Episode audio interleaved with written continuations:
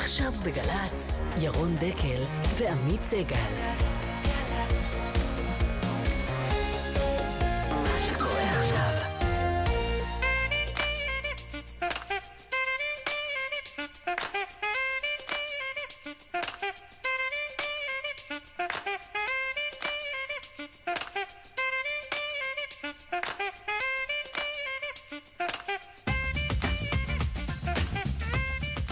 בוקר טוב עמית. בוקר טוב ירון. מה שלומך? אין תלונות. האם הסיפור הגדול של הקיץ אה, מאחורינו? האם הסיפור הגדול של הקיץ לא היה כזה גדול, אתה מתכוון? אני מתכוון לא לחקירת היה- ראש הממשלה, לבדיקה, כן. לא חקירה, כי חקירה כנראה גם לא תהיה, כך זה מסתמן, אנחנו נדבר על זה כאן אה, בתוכנית, עם כמה מראשי מחלקת הפרומו של החקירה הזו, כן, שהבטיחו ש- ערים וגבעות. שנשאר כפרומו. אה, דודי פרל עוד לא יודע, אבל הכהונה שלו כראש מועצת אה, גוש עציון הסתיימה. הסתיימה או קרבה לסיום? הסתיימה אפקטיבית ותסתיים רשמית בקרוב. אה, דניאלה וייס, אה, ההנהגה הנשית בעבר של מועצת יש עתיד, כאן נשאל אותה אה, מה דעתה בעניין, ועל השתיקה של ראשי המתנחלים. כן, השתיקה הרועמת. כן. פנינו לקרב הבא, הפוליטי הבא. שר האוצר נגד שאר הקואליציה בערך, ואנחנו נכנס כאן לישיבה מיוחדת את יושב ראש ועדת הכספים, יושב ראש הקואליציה וגם יושב ראש אה, סיעת כולנו על הקרב הבא בוועדת הכספים. לי זה מרגיש כאילו המס על דירה שלישית הולך ללכת בדרכו של המע"מ, יוזמת המע"מ אפס. של. השר הקודם. כמו שהמע"מ אפס עבר, כך יעבור הדירה השלישית כמו שהיא. נראה. וגם אה, שיחה בהפתעה. אה, ו... אה, ציוצים. ופינת הארכיון שלנו על פגישות עבר עם נשיאים אמריקאים, לא תאמין, עברו עוד מעט 40 שנה, זה פשוט כאילו... נשמע כאילו זה היה אמש. אה, וגם על מפגש הפסגה של עמית סגל עם אנג'לילה ג'ולי. כן, פרטים-. פרטים מסעירים. כן, כן, לא, על מה שלא נחשף עדיין. על אנחנו רוצים על לדעת על הרגע שבו התפוצץ הרעיון עם מאחור- אנג'לינה ג'ולי? וגם על מאחורי הקלעים. מאחורי הקלעים? כל אנג'לינה- הפרטים. אנג'לינה כל ואני. הפרטים. אתה רוצה בדיוק. לפתוח בזה או לסיים בזה? נראה לי שנסיים. מתחילים. אה, ציוצים אשטג דקל סגל במילה אחת, והצוות אה, דן שחורי, אה, בן קטן, משי ג'רסי, רון רוזנבוים, ואנחנו מתחילים.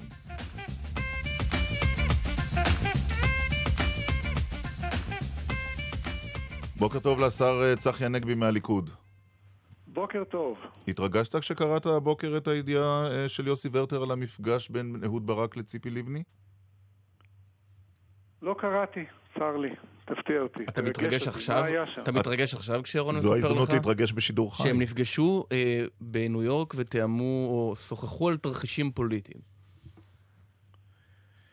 אה, לא, אני מתקשה, מתקשה להתרגש, אני מצטער. יש משהו שיכול לרגש אותך הבוקר, השר הנגבי? כן, יום ראשון הקרוב, עמית תספר לו. מה קורה בראשון הקרוב? אוי, הפתעת אותנו. שיחה בהפתעה עם השר צחי הנגבי. הרמת כוסית לחג שב... עמית, עמית לא מבין בכדורגל, אה. וירון אני כבר מזמן. הדרבי! הדרבי התל אביבי הגדול, הראשון בעונת הכדורגל הזו. זה ירגש אותי. יפה. עד אז ננסה להנעים את זמנך בשיחה על אה, פגישתם של אובמה ונתניהו. אה, וכיוון שאתה לא ידוע בתור מי ש... אה, אתה יודע, אתה ידוע כאדם גלוי, בוא תודה שבנימין נתניהו סגר את הדלת מאחוריו אתמול במלון בניו יורק ואמר, ברוך שפטרנו. אני מניח שזה מה שהיה אצל שני אנשים מאחורי שתי הדלתות. גם אובמה וגם אה, נתניהו ודאי אה, שמחו לעשות וי ליד העניין הזה. פוליטיקלי קורקט, פגישה אחרונה לחייך יפה למצלמות, אבל אה, מן הסתם הם ייפגשו עוד הרבה. כי אובמה, אמנם הוא עוד לא יודע את זה, אבל הוא סיים אפקטיבית את כהונתו כנשיא ארצות הברית.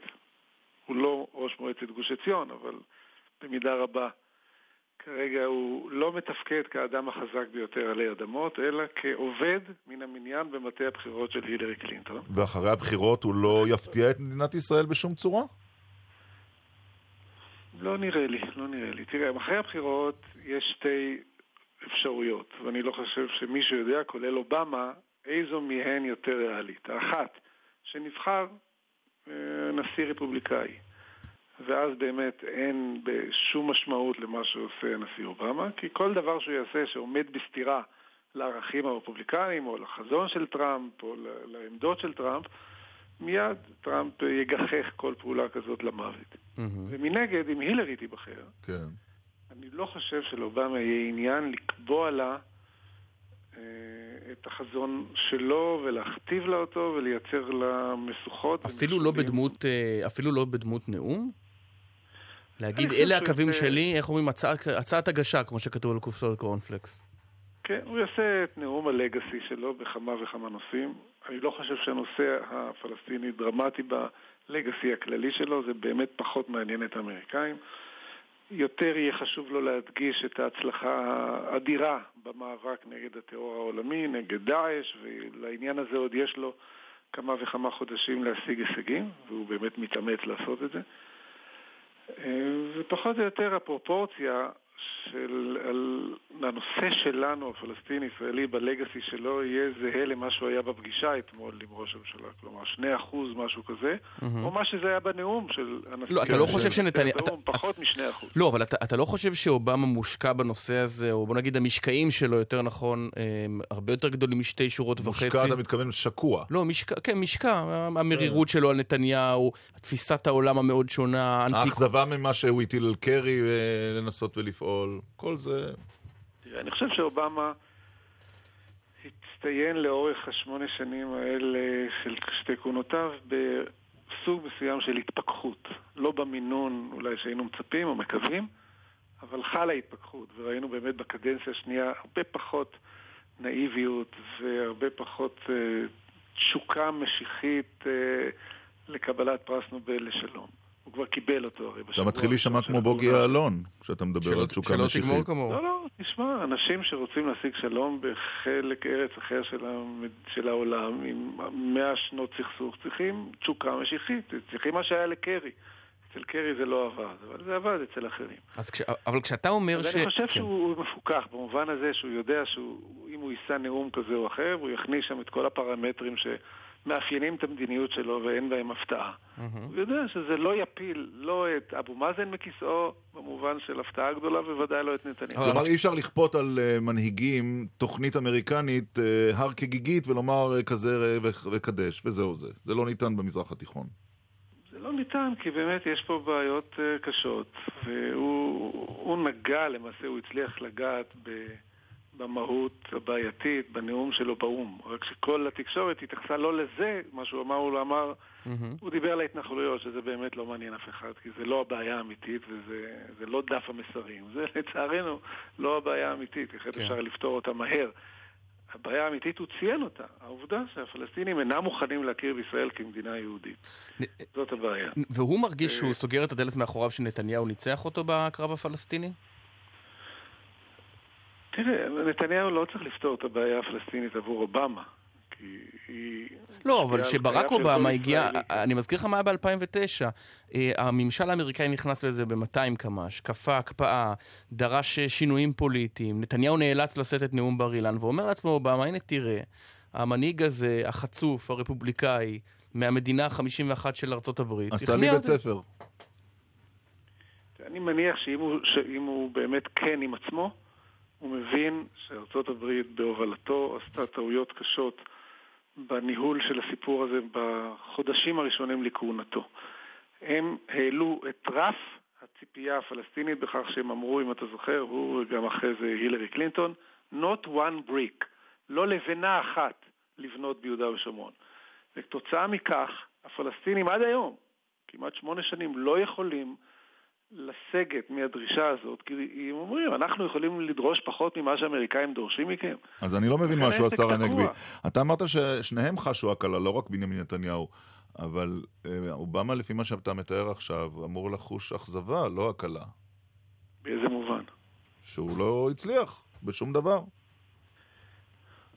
תראה, הוא לא הצליח בעניין הזה, אמרתי לך, העניין הזה הוא באמת די זניח בציבור האמריקאי. לא, אני מדבר על העניין הזה, פתחנו את שיחתנו האם שניהם חשו הקלה כשהם סגרו את הדלת, אמין אה, נתניהו, ואמרת שניהם חשו הקלה. אבל הוא כן, יותר... אבל אתה שאלת את זה כקוריוז, ואני עניתי לך כקוריוז, כי שנינו לא באמת... לא, אבל הם לא באמת התחברו... לא. אני, מה שאתה אומר, זה השר הנגבי לא לוקח כקוריוז אף פעם. בדיוק, זה מבחינתנו הערכה לאומית. אבל תגיד, אבל כשאובמה ונתניהו ברמה האישית לא התחברו מעולם, הם לא, לא מאותו... למרות שהוא קרא לו אתמול ברק. כן. ארצות הברית בשמונה השנים האחרונות עמדה לצידה של ישראל בכל כך הרבה נושאים, ונתנה לנו סיוע כל כך הרבה... מזהמים בהמון נושאים שאנחנו לא, אני לא יכול לדבר עליהם והציבור לא ידע עליהם. אבל התקשורת באופן טבעי עוסקת ב, בשני נושאי המחלוקת, בסיפור האיראני וגם בסיפור הפלסטיני, אבל זה לא מבטא, גם לא משקף את התרומה של ברק אובמה לביטחון ישראל ולכלכלת ישראל ולמעמד המדיני של ישראל לאורך השנים האלה. כמה שאנחנו אוהבים להקצין את, אה, את המחלוקות, זה בטל בשישים לעומת העובדה שאלה היו שמונה שנים שבהם הברית האסטרטגית בין ישראל לבין ארצות הברית. אני אומר ארצות הברית, זה לא רק אובמה.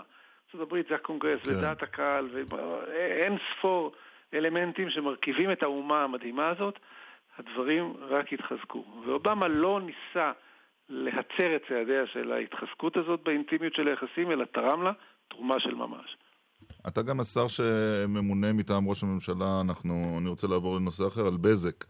ויש לחץ גדול של uh, האוצר, uh, שחוק uh, ההסדרים יכלול את, אותו, את אותה הצעה שתפגע בבזק. משרד התקשורת לוחץ להוריד. למה? תיקון קטן, אני לא ממונה מטעם ראש הממשלה, כי ראש הממשלה מנוע מלמנות... אתה ממונה. אני, בגלל ניגוד העניינים okay. של אוקיי. ראש הממשלה, הממשלה הסמיכה אותי. פגיעה בבזק בחוק ההסדרים תהיה להערכתך? בזק לא אויב.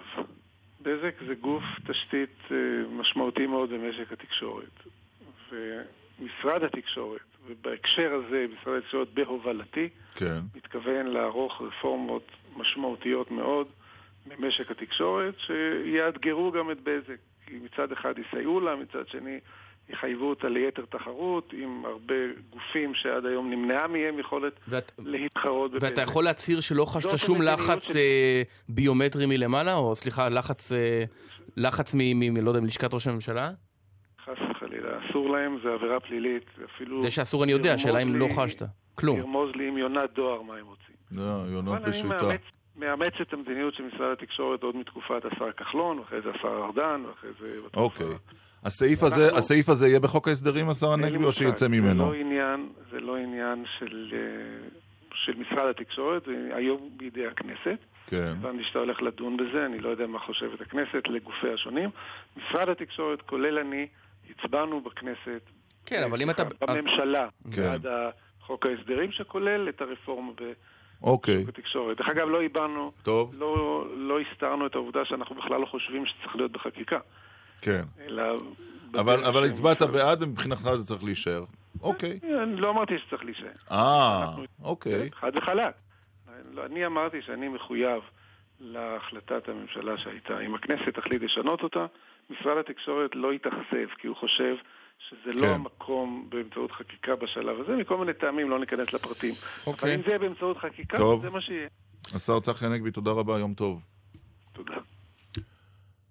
נעבור למשהו אחר. מה שיפה בדיווחים המדיניים זה שתמיד אתה, הרי אתה לא יודע כלום, כן? אתה לא משתתף בפגישה, אז אתה על סמך... מי שמשתתף לא כל כך אומר. כן, אז על סמך אותם שקרים, הקוראים גם אה, הצהרות לעיתונות בפתח הפגישות, אתה אמור לנתח מה קורה בפנים, זה באמת... כן. Uh... אבל אתה יודע, שני, שני דיווחים, שני פרטים בדיווח, uh, כן, אני חושב יכולים uh, uh, להעיר משהו.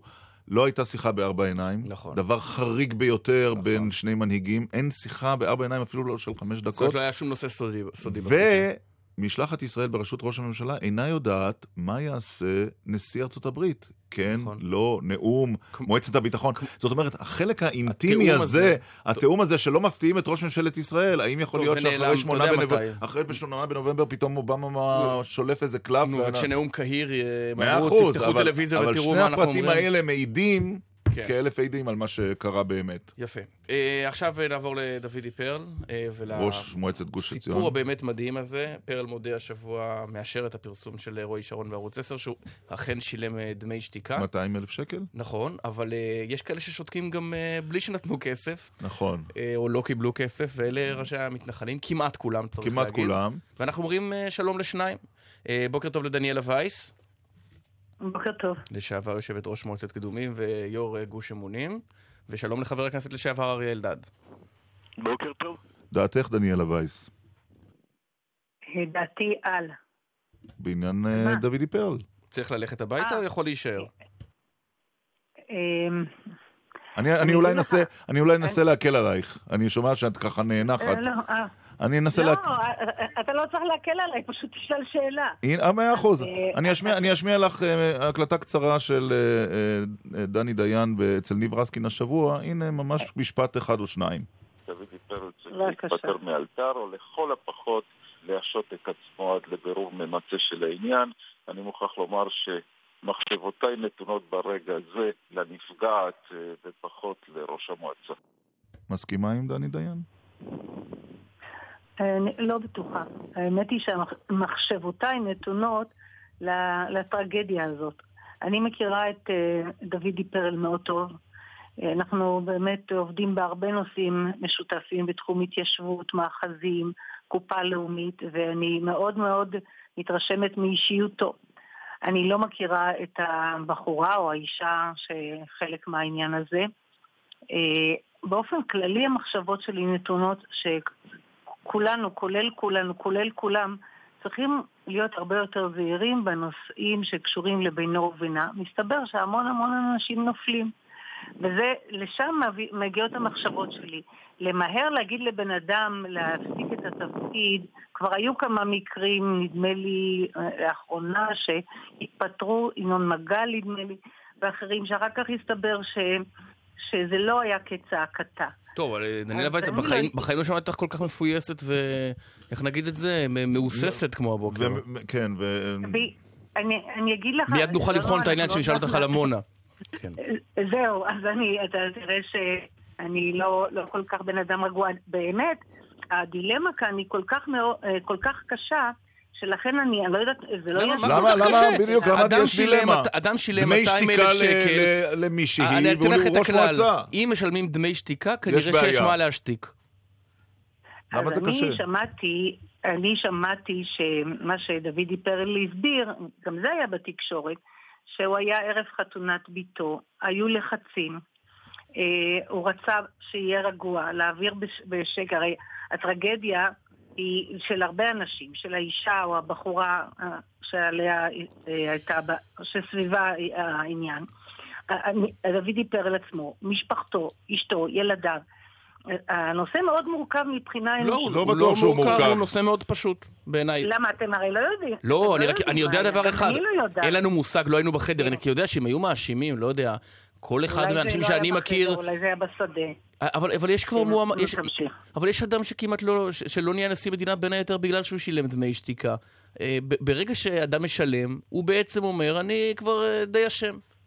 הרי מי, מי גבה ממנו את הכסף? מה, אה, אבל המאפיה של, אה, הוא- נר, של אה, אסקובר? לא, אה, בפורום תקנה לא, ועורך דין. לא רוצה מאסקובר עכשיו. ראיתי את הסדרה. יש. מאפיה אסקובר, יש מאפיה יותר, יש דברים יותר קשים. נו. שבאמת בן אדם דואג מאוד למשפחתו, ורוצה שיהיה רגוע ערב חתונה, ולכן, דרך אגב, מה שאני אומרת זה, איך אמר דני דיין? מחשבותיו נתונות, מחשבותיי נתונות למשפחה, ערב חתונה, ללחצים, למתח, כן. לבושה, לפדיחה, לעוגמת הנפש, לאדם אה, במשרה רמה.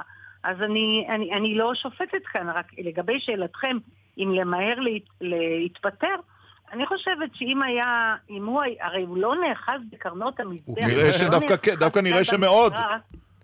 נראה שכן. תגידי, נראה? דניאלה וייס, אם היו ניגשים נראה- אלייך, מיד נשאל את אריה אלדד, אבל אם היו ניגשים אלייך ואומרים לך תשלמי 200 אלף שקל, או שתהיה תלונה במשטרה, לא היית ניגשת למשטרה להגיש תלונה על סחיטה? אתה יודע, אני, ממרום גילי, אני יכולה להגיד לך שאף פעם, ברוך השם, אף פעם לא עמדתי בדילמות כאלה, אבל באמת ממרום גילי אני יכולה להגיד שכשדברים נוגעים לילדים, אני לא יודעת איך הייתי מגיבה אם הייתי ערב חתונה של בת שלי, כן. והייתי, והייתה איזושהי, מתפתחת איזושהי פרשייה, וכל מחשבותיי היו נתונות לילדה. פרופסור אז אריה לא- אלדד לא. ממתין בסבלנות אה, רבה ומאזין לדברים. אה, גם אתה, פרופסור אלדד, אה, מרגיש במצב רוח מורכב הבוקר?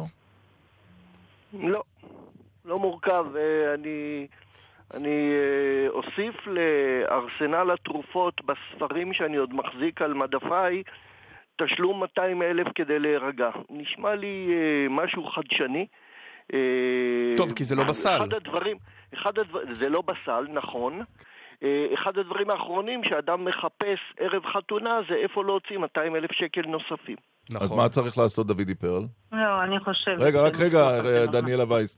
מה, פרופסור לא, אלדד? בסדר, אמרתי את זה רגוע. אמר, תראה, לגמרי ברור שאני אינני יודע את העובדות, כמו רוב הציבור. אוקיי. וכיוון שאינני יודע אה, איך אה, אפשר לברר אותם ולפרסם אותם, אם בכלל, אה, לפחות אה, שישעה את עצמו עד הבירור.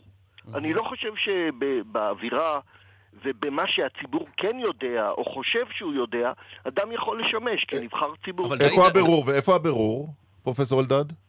מי הבירור יברר? יכול להיעשות בפורום תקנה, כי הוא פורום, אה, להבנתי, מסווג הרבה יותר מאשר משטרת ישראל. כן, טוב, זה לא חוכמה גם גדולה. למשטרה סיבה לעסוק בזה, כי אף אחד לא הגיש תלונה, ולכן יש להם. אבל, אבל דני. דיין, אריה אלדד, דני דיין אמר, השמיע דברים די חריפים, הוא אמר, אם היה ראש מועצה שאוכל שרימפס או מחלל שבת, אחרי שעתיים הוא כבר לא היה בתפקידו, אתה מסכים עם האמירה המרומזת של דיין, או לא כל כך מרומזת, שהציבור הדתי-לאומי, אה, מבחינתו עבירות סבלני- מין... או- סבלני כלפי עבירות מין. כלפי, לא סבלני, אבל בוא נגיד... יותר- כן, יותר סבלני. אנחנו זוכרים גם מה היה עם. הרב- עם הרב אילון. דני דיין אמר משהו נכון במידה כואבת. ולצערי אה, יש דברים שהם עד כדי כך קשים, שכנראה מעדיפים לקבור אותם ולהשתיק אותם ולא לדבר עליהם. ועבירות ש, שבין אה, אה, אדם למקום, הן אה, נראות להם חמורות יותר. דניאלה וייס, כשאת מקשיבה לפרופסור אריה אלדד, את חשה פחות מורכבת כן. בגישה? לא, אני, להפך, אני, רואה- לא רק אני מורכבת, גם הוא מורכב. למה? הוא לא, אמר... הוא לא, הוא- נשמע לי די פשוט. קודם כל צריך להשעות וללכת לבירור בפורום שיברר את זה, אמר פרופסור אלדד, זה היה מאוד ברור. קודם כל להשעות. אני לא הבנתי אבל את משל התרופות. למשל התרופות... אני לא הייתי של מתמקד במשל התרופות. דניאלה, לא, ווליום, כן, כן. ווליום עולה שקל. 200 אני אלף אפשר לקנות המון ווליום. כן, אני יודעת, אבל אה, הבנתי שזה, איך אומרים, דוגמה חריפה ש, אה, שהשתמשת בה. אה, אני, אני חושבת שבשל העובדה שרבו המקרים שאנשים מוותרים על, המשרה, ואני התחלתי להגיד מקודם ולא סיימתי, לא נראה לי שדודי פרל נאחז במשרה שזה פסגת החלומות שלו, ואם הוא היה מרגיש מצפונית שהיה ראוי שהוא יעזוב, אז למה הוא הבטיח. לא להתמודד לעוד כהונה? במסגרת יכול להיות ההסדר שזה הזה. היה חלק, ח- שזה נכון, היה חלק. נכון, אז חלק. מהדיל. נו, אז זה הדיל. דניאלה וייס, אני לא מצליח להבין. אם היה נאשם דודי פרל במעילה, לא עלינו, של חצי מיליון או מיליון שקל, הרי היית תומכת בהדחתו מיד, וה- והיה מוכן לשלם כופר. למה פה זה אחרת? יש לנו עכשיו את אה, דוגמה, דוגמה מול העיניים של מרים פיירברג. ואני הרבה חושבת עליה, גם כאישה אל אישה, גם כאישה ש- שאני מאוד מאוד מעריצה. אני חושבת שלקחת אדם כזה, שבאמת בנה דברים מופלאים, כן. דמות חשובה, והדברים שסביבה, ובמיוחד שאנחנו יודעים מה זה ראשי ערים, ומה אבל ומה אם- זה אם מעד, וכל- אם אז- מעד, אז אתה שואל אותי אם כן. אני הייתי רוצה שמרים פיירברג תפסיק את תפקידה, אני אומר לכם את האמת, שלא נראה לי שזה כל כך פשוט, וזה להגיד לה "ת- תעזבי, וזה באמת מאוד מורכב.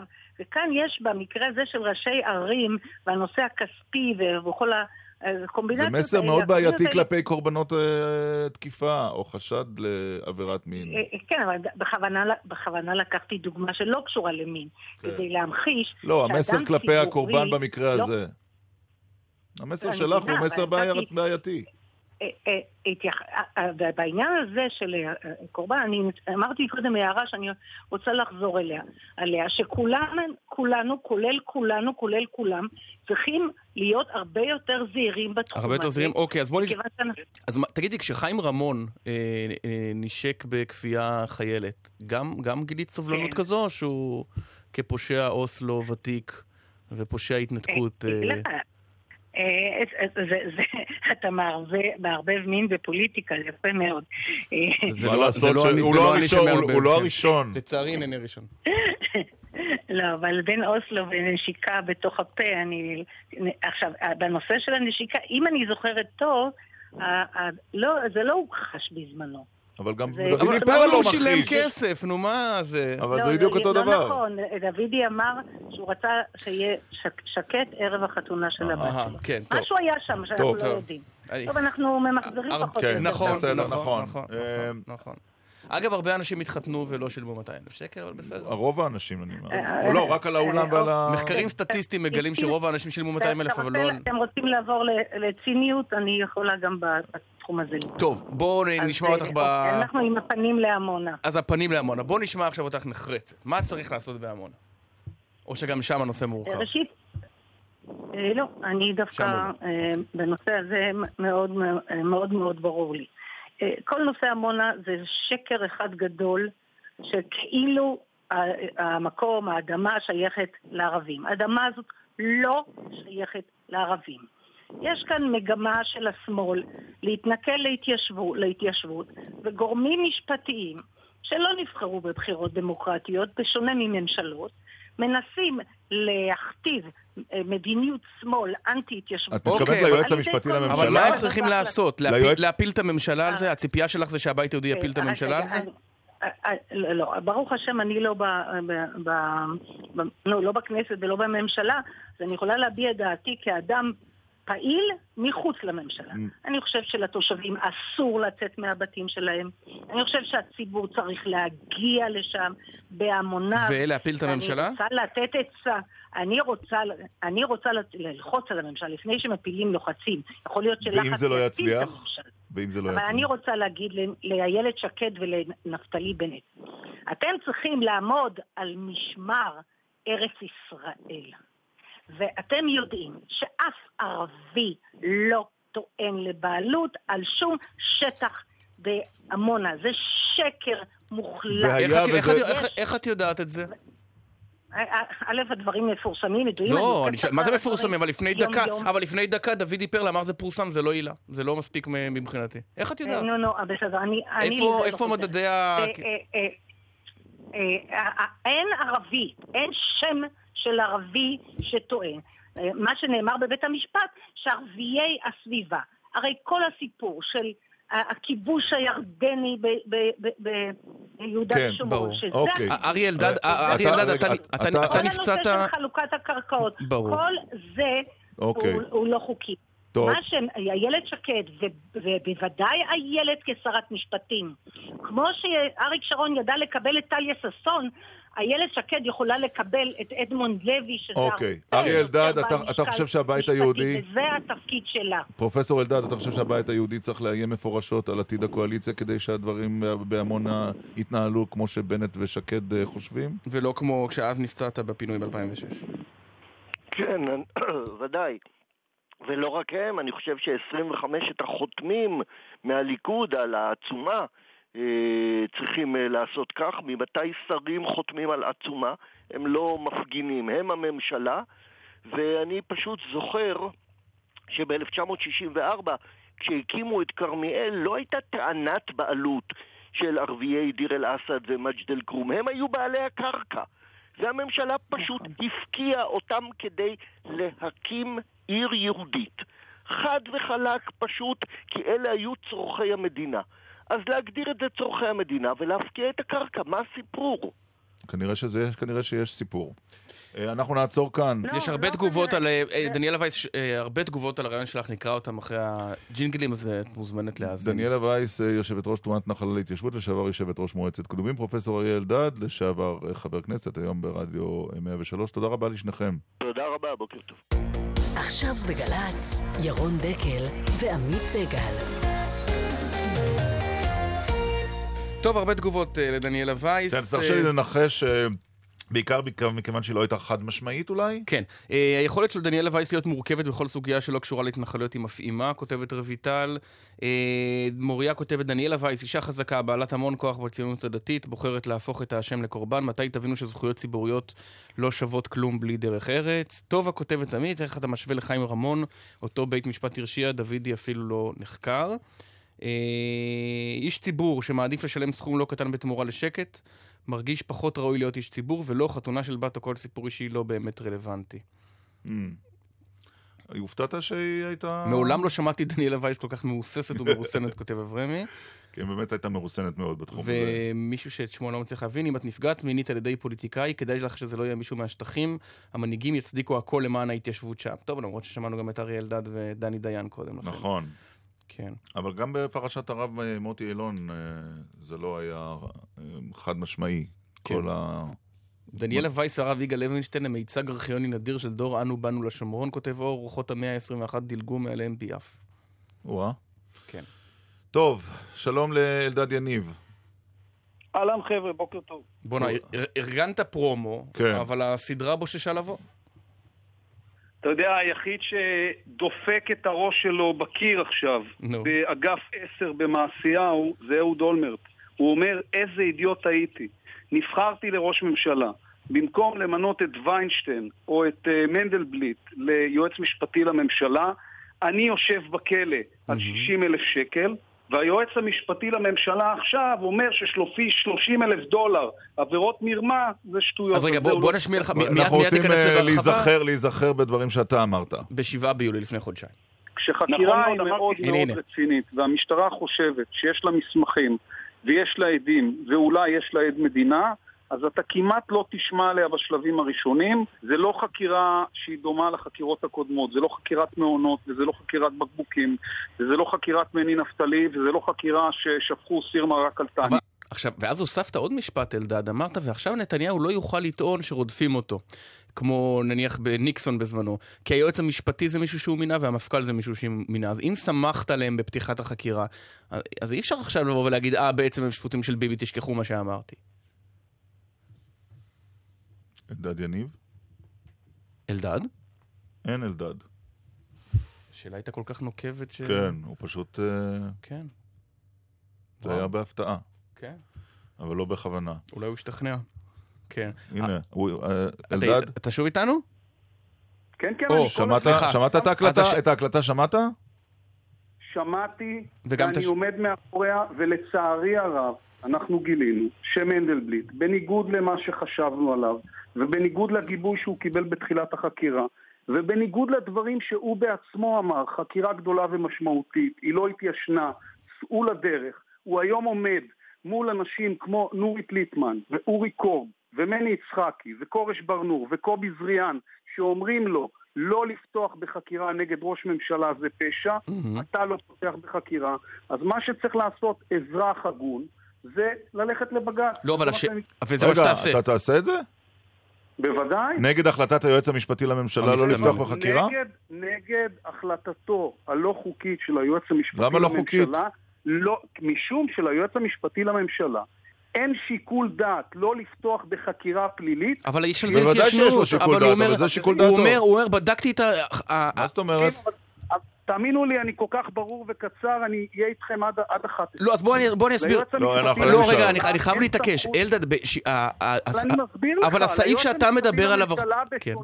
בשונה- בשונה משיקול דעת מאוד מאוד רחב שיש לו, האם להעמיד לדין או לא להעמיד לדין, כמעט אין לו שיקול דעת האם לפתוח בחקירה או לא לפתוח בחקירה, והוא בעצמו אמר בכנסת, אם יהיה חשד סביר, לא תהיה לי ברירה אלא לפתוח אבל יש. התיישנות, הוא אומר לך, זה עברו עשר שנים. עם הקלטות וחשדות וראיות וחשדות סבירים. אבל עם התיישנות. אומר, אבל יש התיישנות. חשדות... לא, איך אתה יודע שיש התיישנות? כי- אה, כי עברו עשר- כי עברו עשר שנים. אבל אתה זוכר, אתה זוכר שכשאליקים רובינשטיין פתח בחקירת העמותות נגד ברק, ברק אמר, יש לי לקונה. אמר לו אליקים רובינשטיין, טענה מצוינת בסוף החקירה, לא בתחילתה. ובג"ץ אישר את העמדה הזאת. טענת התיישנות היא טענת הגנה, שטוענים אותה בתוך החקירה, בתוך חקירת אוקיי, אבל. בוא נלך, אבל. אולי- שנייה, אבל בוא... שמונע אלדד, אבל בוא נלך יותר רחב. הרי החקירה, כשאתה מדבר איתנו ביולי, וכמובן זה לא רק אתה, אתה רק אה, דוגמה ולכן אה, אנחנו מראיינים אותך, אה, אתם אומרים, ממתיקים סוד ואומרים זה מאוד חשוב, זה מאוד הפעם- דרמטי, זה מאוד הפעם גדול. זה משהו הפעם אחר. זה זה. עכשיו, אפילו החקירה שאתה מדבר עליה עכשיו, ועליה אתה זועם על, על, על מנדלבליט, היא רק תוצר לוואי. הנושאים המקוריים של החקירה נסגרים ב- בלי אשמה. אומרים... אבל זה לא נכון. אתה הקשבת אתמול לברוך קרא. מה ברוך קרא אמר לך? יש נושא אחד גדול שעוד לא נסגר, הוא נחקר בדקות אלה, לא נחקר, נבדק, כי היועץ הרי לא מאפשר לעשות חקירה, ואפילו יש אפשרות שראש ממשלה יוזמן לעדות, שזה באמת סיטואציה יוצאת דופן. שבן אדם מנהלים נגדו בדיקה או חקירה, בדיקה. והוא מוזמן לעדות ולא לחקירה. אז אני רוצה להציע לך עוד משהו, אלדד יניב. אולי אתה, וזו טענה ש, שנשמעת, ידעת שבסוף, בסוף, גם אם יימשכו, יימשך זמן, וזה יגיע לכלל חקירה, זה ייגמר בסגירת התיק מסיבה כלשהי, אבל uh, המטרה היא להתיש ראש ממשלה במשך שנתיים בחקירות משטרה, כפי שזה לוקח. ואני אציע לך הסבר אחר. כן. אני זוכר את אותו לעג שהטיחו בי, כולל אתה בפגישתנו במסעדה בתל אביב ברחוב הארבעה, בפרשת בנימין בן אליעזר. גם אז היה לעג מאוד גדול. איזה סיפור, זה התברר כבלוף, זה שטויות במיץ עגבניות. כשאתה מנהל מאבק נגד אנשים חזקים, mm-hmm. אתה צריך להיות נחוש ועקשן. לצערנו הרב, כן. לצערנו הרב, אנחנו שחשבנו שמנדלבליט, הרי הוא בעצמו אמר, הוא הוזמן לוועדת האיתור. הזמינו אותו עוד פעם, ברגע האחרון, no. שאלו אותו, תגיד, אתה תפתח חקירת משטרה נגד uh, נתניהו? אז הוא אמר כן. בוודאי. כן. אבל הנה מה ש... אבל, אבל, אבל אלדד, אלדד יניב, זה מה שמפריע לי בסוג הטיעונים האלה. שבסוף, אה, אה, בוא נגיד, אה, הציון אה, למנדלבליט ולאלשיך ניתן רטרואקטיבית. אם הם העמידו לדין, במבחן התוצאה, אם הם העמידו לדין, הם אמיצים וישרים והוכיחו לכולם שלא הוזכיר חשבון, ויש פרקליטים בירושלים. אבל אם זה הפוך, אז הם פחדנים. מה היית אומר? רגע, רק שאלה, אני אשלים. לא היו פותחים בחקירה נגד אולמרט כי אומרים, תשמע, זה לא כספים גדולים. זה 60 אלף שקל, נו. זה נסיעות לחו"ל, זה עטים. אבל אני לא, לא חושב שזה אותו... מה היית אומר? היית מזדעזע? לא, אבל אתה לא מבין מה אני אומר. אם לא היו פותחים, ודאי שהיה מקום להגיד את הדבר הזה. אבל הבעיה שלי היא בעיה אחרת עם אלדד איתך ועם כמה אנשים אחרים, שהציון שלהם למנדלבליט לא נקבע מראש, הוא נקבע בסוף. לא, אם הוא היה פותח בחקירה, הוא היה משיח. לא, הוא היה בדיוק היועץ האמיץ ביותר. אבל לא מותחים על מנדלבליט ביקורת שהוא לא מגיש כתב אישום נגד ראש ממשלה. אומרים, מנדלבליט מונע פתיחה של חקירת משטרה, דבר שלא היה נגד אף אחד מראשי הממשלה הקודמים, לא נגד ברק. לא נגד שרון, אבל אתה ציינת, לא אבל אלדד, אבל בריאיון שהשמענו, אבל בר... אתם מבינים מה אתם אומרים? אבל, אבל אולי, אולי נתניהו איננו אולמרט או ברק, זה, ש... זה הטענה. אולי הוא לא אולמרט או ברק, אולי אין מספיק בשר. לך, ואתה מוז... אני אומר לך, ואתה מוזמן לבדוק את מה שאני אומר לך. נורית ליטמן, אורי קורב, מני יצחקי, כורש ברנור, קובי בזריאן, חושבים ומשתמשים במילים האלה בשיחות שלהם עם עיתונאים, זה פשע לא לפתוח פה בחקירה. תבין, אתה לא מנהל שיחה, להיות משפטי יש שיקול דעת עצום ורחב, יש המון המון שיקולים, האם להגיש כתב אישום. ואתה לא לוקח בחשבון שיש אפשרות שנתניהו הרבה יותר הססן משרון ומאולמרט, והוא לא יגיע לשום מחוז שהם הגיעו אליו. לדוגמה. בטח לא למשטרת מחוז. יש ראיות... לא ל-443. יש ראיות מוקלטות במשטרה שמקימות חשד סביר. אם הייתה הקלטה כזאת של אודליה כרמון נגדך, אתה היית מזמן בחקירה פלילית. אולי לא היו מגישים נגדך כתב אישום, אבל אם היו הקלטות של אודליה כרמון נגדך או נגד עמית, אתם שניכם הייתם בחקירת משטרה. לבן אדם הזה קוראים נתניהו. מגן עליו יועץ משפטי לממשלה שאני לא העליתי על דעתי שהוא לא יפתח בחקירה, זה היה דבר בלתי נתפס. מתי הבג"ץ יוגש? בשעה 12 וחצי אני מקיים פגישה ראשונה עם עורך אה, דיני, אני מקווה שבמהלך שבוע הבא. אוקיי. אה, אוקיי. אה, לא ידעתי שזה כל כך מהיר. על סמך הפרסומים בתקשורת אתה מגיש בג"ץ? אנחנו אנשים רציניים. כן, לא, אבל סליחה, אה, אנחנו מאוד מכבדים את ברוך קרא. וקודם גם אמנון אברמוביץ'. נכון, אנחנו מכבדים, אנחנו מכבדים רבים וטובים. על סמך... וייץ כמובן. אנחנו גידי וייץ. תכף אנחנו לא נוכל... אנחנו מכבדים את כולם. בדיוק, הכבוד הוא לכולם. על סמך דיווחיהם, זאת תהיה עילת הבג"ץ? שמעתי, קראתי בהארץ, שמעתי בערוץ 10? אלדד? שיועץ משפטי לממשלה, אחרי תקופה כל כך ארוכה, אוקיי. מודה, מודה שמתקיימת בדיקה, מודה שהתקיימו כל כך הרבה פגישות עם החוקרים על ממצאים בבדיקה במרכאות, ולא פותח בחקירת משטרה, אוקיי. למרות שאין מחלוקת שיש בפניו ראיות, הוא טוען, הוא אומר, אני לא מאמין שבסוף מהראיות הסבירות האלה שמקימות חשד סביר, יצא משהו. הדבר הזה ראוי לבחינת בג"ץ, משום שהוא קובע ואתה רואה בג"ץ כופה. חקירת זה משטרה לא מבחן על ראש ממשלה. בהעמדה לדין. זה מבחן בוז... סליחה, אז מה עם ראש ממשלה? אהוד אולמרט הוא ראש ממשלת ישראל, שיושב בכלא על 60 אלף שקל, ואומר לך יועץ משפטי לממשלה, חשד למרמה של וגם על 30 עדות אלף שקר. שקל של ראש ממשלה אחר, זה לא עילה. אלדד יניב, תודה רבה. ביי חבר'ה, בוקר טוב. ביי, להתראות. אמ, יש איזה תגובה על הדברים האלה? איזה יש הרבה ציוץ? בטוויטר, כן. אה, האשטג דקל סגל, לטובת המצייצים. לטובת המצייצים והמצייצות. אה. אמ, אלדד יניב, הכל בשם הפריימריז העתידיים בעבודה, כותב אורון. אה, דניאל, צביעות שאלדד מאמין ביועמ"ש שרוצה לפתוח חקירה, אבל לא מאמין בו שהוא מגיע שאין חקירה. אופיר, אלדד יניב ומונולוג מרגש, אל תיתנו לעובדות לבלבל אותי. ועוד אה, כהנה וכהנה וכהנה. כן. טוב, 13 דקות ל-10, זמן אה, לשיחה בהפתעה. בשבוע שעבר הייתה כאן שולה זקן, מי השבוע? בוקר טוב. לך או לך? בוקר טוב. מה שלומך? מעולה. עד כדי כך. ממש. מה הסיבה? אה, אני בחור אופטימי. אה, הרייש הזו מוכרת. כן. ועושה דברים שאני מאוד מאוד אוהב. אוי. לא. יש לי את כל הסיבות. זה לא רני רהב? אה, לא, לא, לא, ישראל אהרוני, נכון? וואלה. וואו, אבל זה נשמע לי כמו רני רהב בהתחלה. זה היה מהר. מה וואו, שלומך? זה היה מהר, למרות שניסיתי לעשות קול כן. סמכותי יותר ממה שיש לי. לא הצליח לי, אני מבין. טוב, כל הכבוד, אני לא הייתי מגיע. מה שלומך? מצו- אה, כמו שאמרתי, אופטימי לגמרי. לא עבדת עלינו. מה, מה, אתה לא. בניכר בצילום של עוד עונה לסדרה עם גידי גוב, או חופשת מולדת? לא, אנחנו בחופשת מולדת.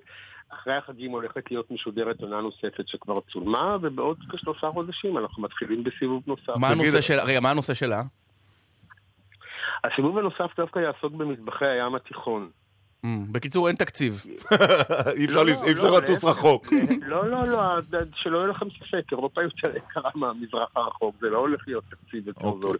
זה דווקא נושא מעניין, משום שאני למשל נורא לא סובל את הביטוי אה, מטבח ים תיכוני, כי אין, זה השטחה גמורה של נושא הרבה יותר מורכב. למה? כי בין הבלקן לבין אה, צפון אפריקה אין שום דבר? נח... לא, אז זהו, המטבחים האלה מאוד שונים ומובחנים ומזינים, ולכל אחד יש את הייחוד ואת הספציפיקציה אבל כוללים את. כולם, את ספרד ואת איטליה ואת אה, יוון נכון, ואת אה, מרוקו כל ואת כל טוניסיה. השוני ו- שביניהם מעניין לבדוק מה, מה עצם סביב הישיבה, סביב הים התיכון, עשתה להם בכל זאת במשותף. למשל, למשל? לציין, למשל, שחיטה בעולם התחילה מהאזורים שלנו, של אירופה באזור המזרח התיכון. אי לכך, כל הנושא של לחם סביב הים התיכון הוא נושא אה, מורכב, מעניין, שמעניין לבדוק אותו, איך הוא, איזה מופעים יש לו ללחם ולקמח בכלל סביב הים התיכון, שזה מאוד מגוון, מאוד אבל- מעניין. שמן זית, רגע, אני רוצה-. כן. מעניין לראות איך בכל מקום מתייחסים לכל אחד ממוצרי ה... היסוד. מהמוצרים של המקוריים, זה לא מוצרי יסוד, זה המוצרים המקוריים שגדלו פה מאז ומעולם. זה לא כמו עגבניות שהגיעו רק בערך במאה ה-17 אה, והתאזרחו באירופה ובשאר העולם, או תפוחי אדמה. אלה דברים שהיו פה מאז ומעולם, באזורים שלנו. חשוב לציין שסביב הים התיכון התפתחו שלוש הדתות המונוליסטיות הגדולות ביותר. כן. חשוב לציין שפה היו האימפריות הגדולות ביותר של העולם העתיק, מצרים, יוון, רומא, פרס. ולכן יש פה היסטוריה מעניינת של אוכל, של אז- כיבושים, של מסעות, של השפעות הדדיים. אני רוצה אבל זה כל לנצל את- יותר- את העובדה, ישראל היום, שאתה איתנו, אה, ואני לא רוצה לקפח את, אה, את פרנסתך, מה ההסבר שלך שתוכניות האוכל והריאליטי וה, והתעודה על אוכל פשוט כבשו את מסכי הטלוויזיה בפריים טיים? אני בתחושה שנטרפה עלינו דעתנו, אבל אה, יכול להיות שאני במיעוט. לא, כי תוכניות האקטואליה זה פשוט כל כך לא, מעט. בסדר, אין אבל. מה, זה או אוכל או אקטואליה? כשאתה מסתכל בארצות הברית, או בבריטניה, או במקומות אחרים, יש גם דברים אחרים. בישראל אוקיי. זה אוכל, זה משחקי השף. ו- ומה זה- קרה עכשיו? הוא שואל, מה קרה בשלוש-ארבע. שנים האחרונות? כן. לא, א', אנחנו לא- אנחנו לא יוצאי דופן. בעולם זה גם כן תופעה. רק בעולם יש הרבה יותר ערוצים והרבה יותר תוכניות, וזה מדלל בתוך כל שפע ההיצע שיש לנו, אבל גם בעולם זו תופעה באמת יוצאת דופן, שתוכניות אוכל כבשו את המסכים, יש ערוצי אוכל, כאילו, באמת, זה תפס נורא חזק. אני חושב שאוכל, שמע, תזכור שתינוק שזה היה חתן נולד, הקשר הראשון שיש לו עם איזשהו זולת זה קשר של אוכל. מהמם. תינוק לא רואה את אימא שלו, לא שומע את אימא שלו, לא מדבר עם אימא שלו, אבל הוא אוכל מאימא שלו. אני חושב שהעובדה הזאת צרובה חזק מאוד בתבנית הפנימית של הנפש אבל. מה קרה בשנים האחרונות? הרי טלוויזיה יש כבר 50-60 שנה. תשמע, אני בערך. לפני למעלה מ-20 שנה, לפני כמעט, אפילו יותר, עשיתי פיילוט לתוכנית בישול עם חיים כהן, והגענו עם זה לטלוויזיה, והם צחקו עלינו, הם זרקו אותנו מכל המדרגות פחות או יותר. אוקיי. בטענה שזה נישתי, שבעולם זה כבר היה, אנחנו כרגיל מאחרים באיחור אלגנטי אחרי כל העולם בכמה שנים. בעולם כבר היו תוכניות אוכל ובארץ לא רצו לשמוע מזה. לא חלפו למעלה מ-20 שנה והמסכים מפוצצים בתוכניות אוכל באמת. כן. תגיד, אתה דיברת קודם על הבישול הים, אה, הים תיכוני, ודבר אחד אני רוצה לשאול אותך הרבה זמן, יש דבר כזה בישול ישראלי בכלל? יש דבר כזה בישול או שהכל ישראלי, גנבנו מהערבים? תראה, אז- לא, גם ממקומות אחרים גנבנו, לא רק. בדיוק עמית, אל תקפח לאומים אחרים. זה בדיוק מה שאני מתכוון. לגנוב מהערבים זה דרך אחת לראות את זה. הדרך השנייה והיותר נכונה לראות את זה, אם אתה מסתכל על תופעות היסטוריות קולינריות שקרו בעולם, זה תמיד יש זליגות של מטבחים. גם המטבח הערבי, כפי שאנחנו מכירים אותו, ברובו מושפע מהמטבח הטורקי העות'מאני ששלט פה כל כך הרבה שנים. כל הבקלאוות, הקדאיפים, המון מרכיבים שאנחנו יודעים... אז מהו אוכל ישראלי? אוכל ישראלי, אנחנו יכולים להבין אוכל ישראלי רק אם אנחנו זונחים את המושג הישן והלא רלוונטי. פעם היו אומרים מטבח צרפתי, מטבח איטלקי. אוקיי. באמצעי התקשורת והתחבורה המהירים של היום וההשפעות ההדדיות שנעשות היום חדשות לבקרים במהירות באמת של אינטרנט ומטוסי סילון, מהמם. כל המטבחים, אם אתה, וזה תהליך היסטורי מקדמת, רק פעם זה נעשה בקצב של גמלים וחמורים ולא בקצב של אינטרנט. אוקיי. השפעות הדדיות תמיד היו. היום זה הרבה יותר מהיר, זה הרבה יותר אה, רחב.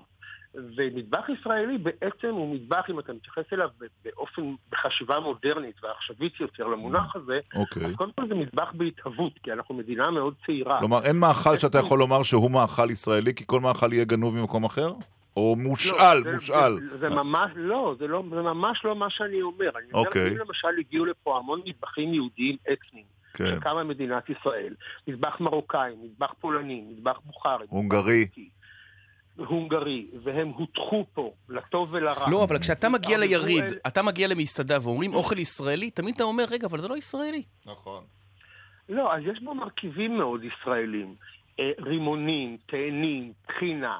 אה, אתה יכול להגיד, אוקיי, טחינה זה לא רק ישראלי, אבל גם עגבניות זה לא רק נכון. ישראלי. נכון. אתה לא, אבל יכול פיצה, אבל פיצה זה. איטלקי. למרות שהומצאה אבל, באמריקה. אבל השאלה אם אתה נותן לה גרסה ישראלית, אם אתה... תשמע, מרקי הראמן היפנים שמפורסמים בכל העולם, מקורם במרקי האטריות הסיניות שהגיעו במאה ה-16. טוב. היפנים הם אה, גנבים ידועים של הרבה, אתה יודע. אבל הם, אבל הם גנבים והם לוקחים ומייפלים את זה הם את זה. לשלהם לגמרי. יש לעמית אה, שאלה, יש לעמית שאלה שהוא לא יכול לסיים את השיחה איתך, ישראל אהרוני, בלי להתייחס אליה. זאת שאלה על ארטישוק, אתה מוכן?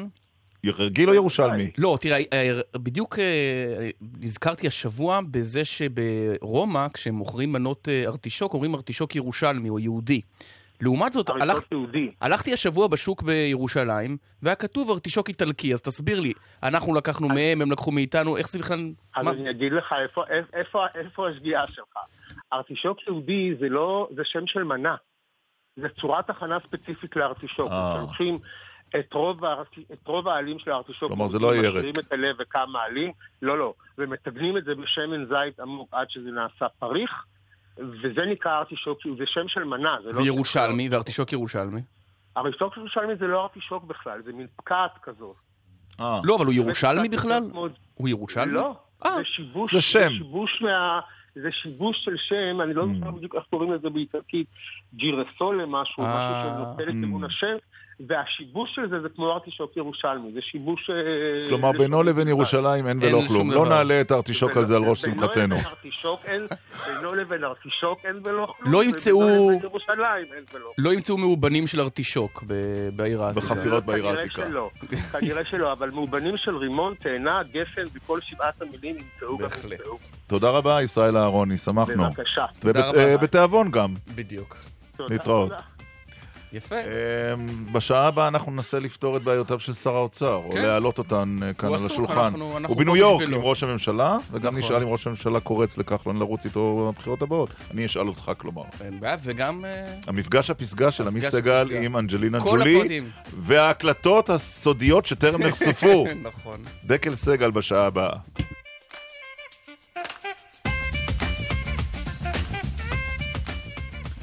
עשר וארבע דקות, אה, דקל סגל השעה השנייה בהצטרפותו של אה, אפרים קרני כן. לעמדת הטכנאי. אה, אתה חושב שהתקציב, חוק ההסדרים, יעבור? לא, יהיה משבר שם אמיתי או מדומה? לא, יהיה בסדר. אז מה, אתה משמיט את כל אה, רעיון האייטם הבא? נכון. לא, על ה... מה נכון? לא, למעט המס השלישי, הדירה השלישית, שזה לב העניין. אוקיי, אה, שלום, אה, אנחנו רואים... בעצם החלטנו לכנס פה ישיבת הנהלת קואליציה, נכון? כן. שלום לחבר הכנסת רועי פולקמן מכולנו. בוקר טוב חברים. יושב ראש הסיעה, שלום ליושב ראש ועדת הכספים משה גפני. שלום, בוקר טוב. ומיד יהיה איתנו גם יושב ראש הקואליציה דוד ביטן. אה, משה גפני, אתה יכול לבשר כאן לרועי פולקמן שמס הדירה השלישית שהם בנו עליו וכולנו... לא היה ולא יהיה? ואפילו משל?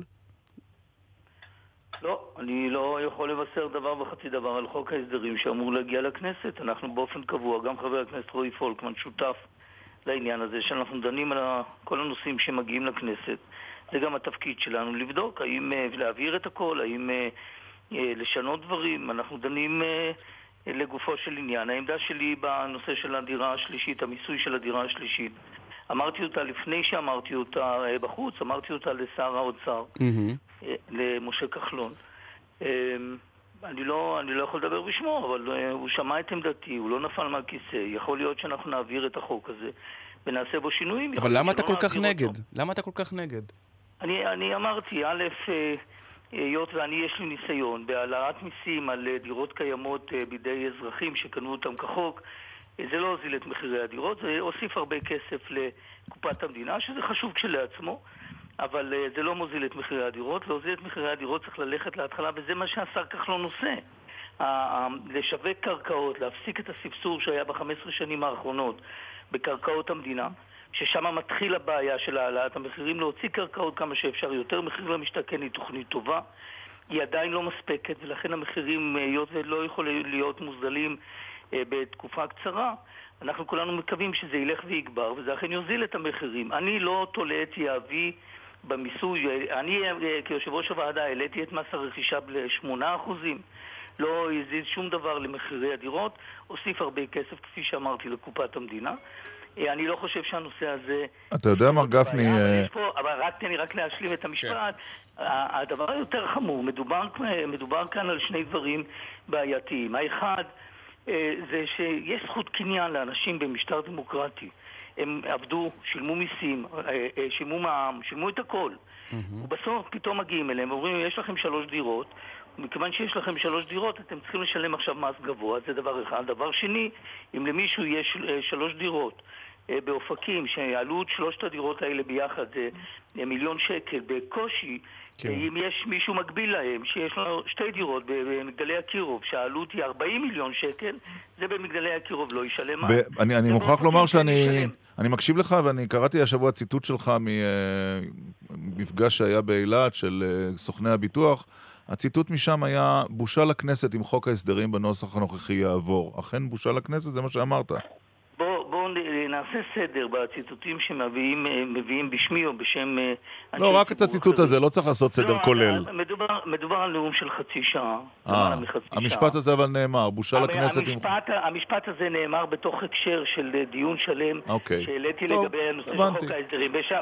בשנה שעברה, אוקיי. כשהביאו את חוק ההסדרים הראשון, היה מדובר על 80 חוקים שהגיעו בחוק ההסדרים, ובסופו של דבר פוצלו מהם 40 חוקים. חצי. מחוק ההסדרים אוקיי. עבר לדיון רגיל, ואני מקווה שכך יהיה הפעם. חבר הכנסת אה, פולקמן, אתה משתתף בהספד של גפני? בהחלט. מפנים אותו? לא, אני חושב שיש חוק, אני חושב קודם כל שיש חוק הסדרים אה, מצוין, וכמו שאמר הרב גפני, ואנחנו עובדים איתו בתיאום ובשיתוף פעולה, אנחנו נקיים דיון. אני אה, בהחלט חושב שגם אה, מס על דירה שלישית, שיש היום 50 אלף איש שמחזיקים כמעט 200 אלף דירות, נו. אה, אין כאן שום כוונה לגבות מהם מס, והרב גפני יודע את זה, אמר לו את זה גם שר האוצר. הם אה, הרוויחו וירוויחו הרבה מאוד על הדירות האלה. המטרה שהם ימכרו את הדירות, אנחנו מייצרים כעת, וזה גם יגיע בזמן כן. הקרוב, אפיקי השקעה אלטרנטיביים לאותם אנשים. ואי אפשר לבוא ולומר אה, לאורך כל הדרך שרוצים לטפל במשבר הדיור, אבל כשצריך בין השאר לטפל במשקיעים, ואני רוצה לתקן דבר אחד שאמר הרב גפני, הסיפור של מס הרכישה הייתה לו השפעה משמעותית וכן חיובית, כיוון שהיקף המשקיעים בשוק יורד. נו. ובסוף חלק מהעניין... חוץ מדבר מה... אחד קטן, שהמחירים של הדיור לא רק שיורדים, אלא עולים. חבר, חוץ מזה, ח... טיפלתם חברים, במשבר הדיור. חברים, אז א', המתינו, אנחנו בדרך לשם, יש כבר אזורים בארץ שרואים בהם אה, עצירה ואפילו ירידה. Mm. שתיים, לזוגות צעירים, חלק מהבעיה הייתה שזוג צעיר התחרה במשקיע, הוא בא ליריד... אני מזכיר כאן ששר האוצר אה, בהופעה, בריאיון לנו, אמר שמדובר על חמישה אחוז בסך הכל, שלא נפתח ציפיות. אתה זוכר, עמית, את האמירה הזאת של שר האוצר? של מה, מה חמישה אחוז? שמחירי הדיור לא אמורים לרדת ביותר מחמישה אחוז. קודם כל, יש תמהיל מאוד גדול, לא דין דירה בירושלים כדין דירה בגדל העמק. זה לא אותו דבר ויש הבדלים במחירים. המטרה היא שזוג צעיר, ועובדה ש-60 אלף איש נרשמו כבר למחיר למשתכן, יראה הזדמנויות. כשהוא מתחרה במשקיע, אין לו סיכוי. ולכן, בעת הזאת, בא שר האוצר ואמר, חברים, העובדה שכל ההשקעה היום הולכת לשוק הדירות, צריכה להשתנות בעת החירום הזאת. Okay. זה אוקיי. קיים בגלל הריבית הנמוכה, אני רק מסיים כאן ואומר, בעניין הזה כן, אנחנו בעת הזאת רוצים להוציא משקיעים מהשוק. ואנחנו ניתן להם אפיק אוקיי. אלטרנטיבי. אבל לא הבעיות שלך, רועי פולקמן, לא נגמרות בזה. חבר הכנסת דוד ביטן, יושב ראש הקואליציה, גם אתה, ככל שזה תלוי בך, המס על דירה שלישית לא יעבור. תראו חברים, יש חלק מהאיומים... חבר הכנסת ביטן איתנו? זה לא איומים, אני לא מאיים. אה, שלום חבר הכנסת ביטן, מה שלומך? שלום, שלום. בוקר טוב. זה לא איומים, רגע, זה לא איומים. זה לא איומים, זו עובדה? זה לא איומים. תראה, אין היום רוב בקואליציה להעביר את החוק הזה, זה ברור מאליו. ואני לא יודע מי מציע לשר האוצר את כל ההצעות האלה. הן לא מורידות את מחירי הדיור, הן רק מעלות את המיסוי שהתושבים משלמים לקופת המדינה. המס הזה כבר רשום בתקציב 800 מיליון שקל. נו. עכשיו תראה, הוא כבר העלה את מחיר השכירות לחידוש חוזים, זה ברור. יש גם שוק שכירות, לא רק שוק של רכישה ומכירה של דירות. נו. וזה משפיע לרעה על השוק הזה. יש בעיה נוספת, שאומנם יש 50 אלף איש שמחזיקים דירות כאלה, אבל לפחות מחצית מהם אלה עצמאים שבזמנו לא היה אפיקי קופות גמל לעצמאים ולא פנסיה לעצמאים, והם קנו את הדירות האלה כאפיק פן, לפנסיה בגיל זקנה, וזה מה שקורה. כן, שמע, חבר הכנסת ביטן, אני חייב לומר... רגע, רק שנייה, חבר הכנסת ביטן, אני חייב לומר שאתה הצלחת לבלבל אותי הבוקר כמו שאף אחד לא הצליח. לא, אני מצטער, כי אתמול בציוץ כתבת, ברצוני להבהיר, יש לי אישית ובשם הקואליציה אמון מלא נכון. ותמיכה בקבינט הדיור ובשר האוצר על הפעולות להפחתת מחירי הדיור, ומה שאמרת כרגע זה אי אמון במה שמוביל שר האוצר, אז יש אמון או אמון? וביוזמת הדגל שלו. אני מבולבל מאוד. אני אסביר. תקל עליי. יש עוד הרבה מאוד פעולות ששר האוצר צריך לעשות על מנת אה, להוריד את אה, מחירי הדיור. הנושא של דירה למשתכן היא לא מספיקה, זה מה שאמרתי.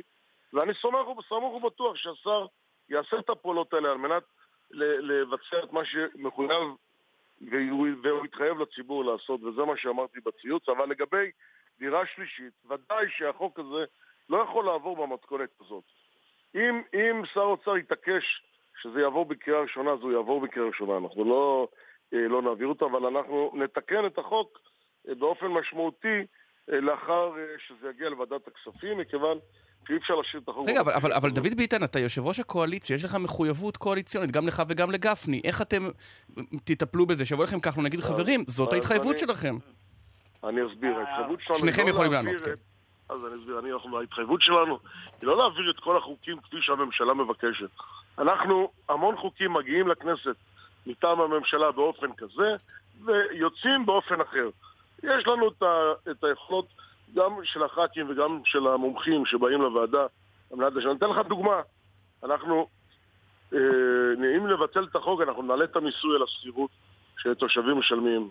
זה אחד. שתיים, אנחנו יכולים למשל לתקן את החוק באופן שהמס הזה יחול על מי שיש לו נכסים בשווי של... בשווי מסוים. אבל חבר הכנסת גפני, אבל חבר הכנסת גפני יבוא אליך... יכול לתקן, אבל חבר הכנסת גפני יבוא אליך שר האוצר ויגיד, מבחינתי, זאת יוזמת הדגל, נתתי לכם לישיבות, נתתי למתנחלים להתנחלויות, נתתי לליכוד, לליכודניקים, זה מה שחשוב לי ואני דורש שתעבירו את זה כמו שזה. מה תענה לו? התשובה היא כפי שאמר אה, חבר הכנסת ביטן וגם חבר הכנסת פולקמן מכירים את זה, מגיעים חוקים, אה, לא רק בחוק ההסדרים, אבל חוק ההסדרים זה דוגמה בולטת, מגיעים חוקים שהממשלה אישרה, היא עברה בקריאה ראשונה, אומרים בממשלה, אומרים שרים, אני שאלתי שרים למה הצבעת בעד, למה לא אמרת כלום, הרי דעתך אחרת, אז הוא אומר בגלל שזה מגיע לוועדת הכספים וועדת הכספים תדון, כפי שחבר הכנסת ביטן אמר, זה היה בעבר. אבל יבוא כחלון יגיד. לא רוצה. בקיצור, תעשה לו קרקס. על כל דבר אפשר להגיד, אני לא יודע לא. למה הישיבות וההתנחלויות. אנחנו דנים, אנחנו דנים מקצועית על החוק. חברי הכנסת, גם מהאופוזיציה, אבל בעיקר מהקואליציה, מביעים את דעתם בעניין הזה. זה לא אה, גורם לאיזשהו אי אמון נכון. בשר האוצר, להפך.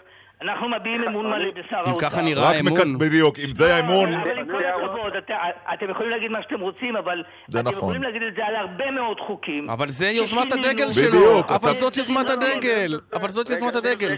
זה לא ספינת הדגל. זה כן יוזמת הדגל.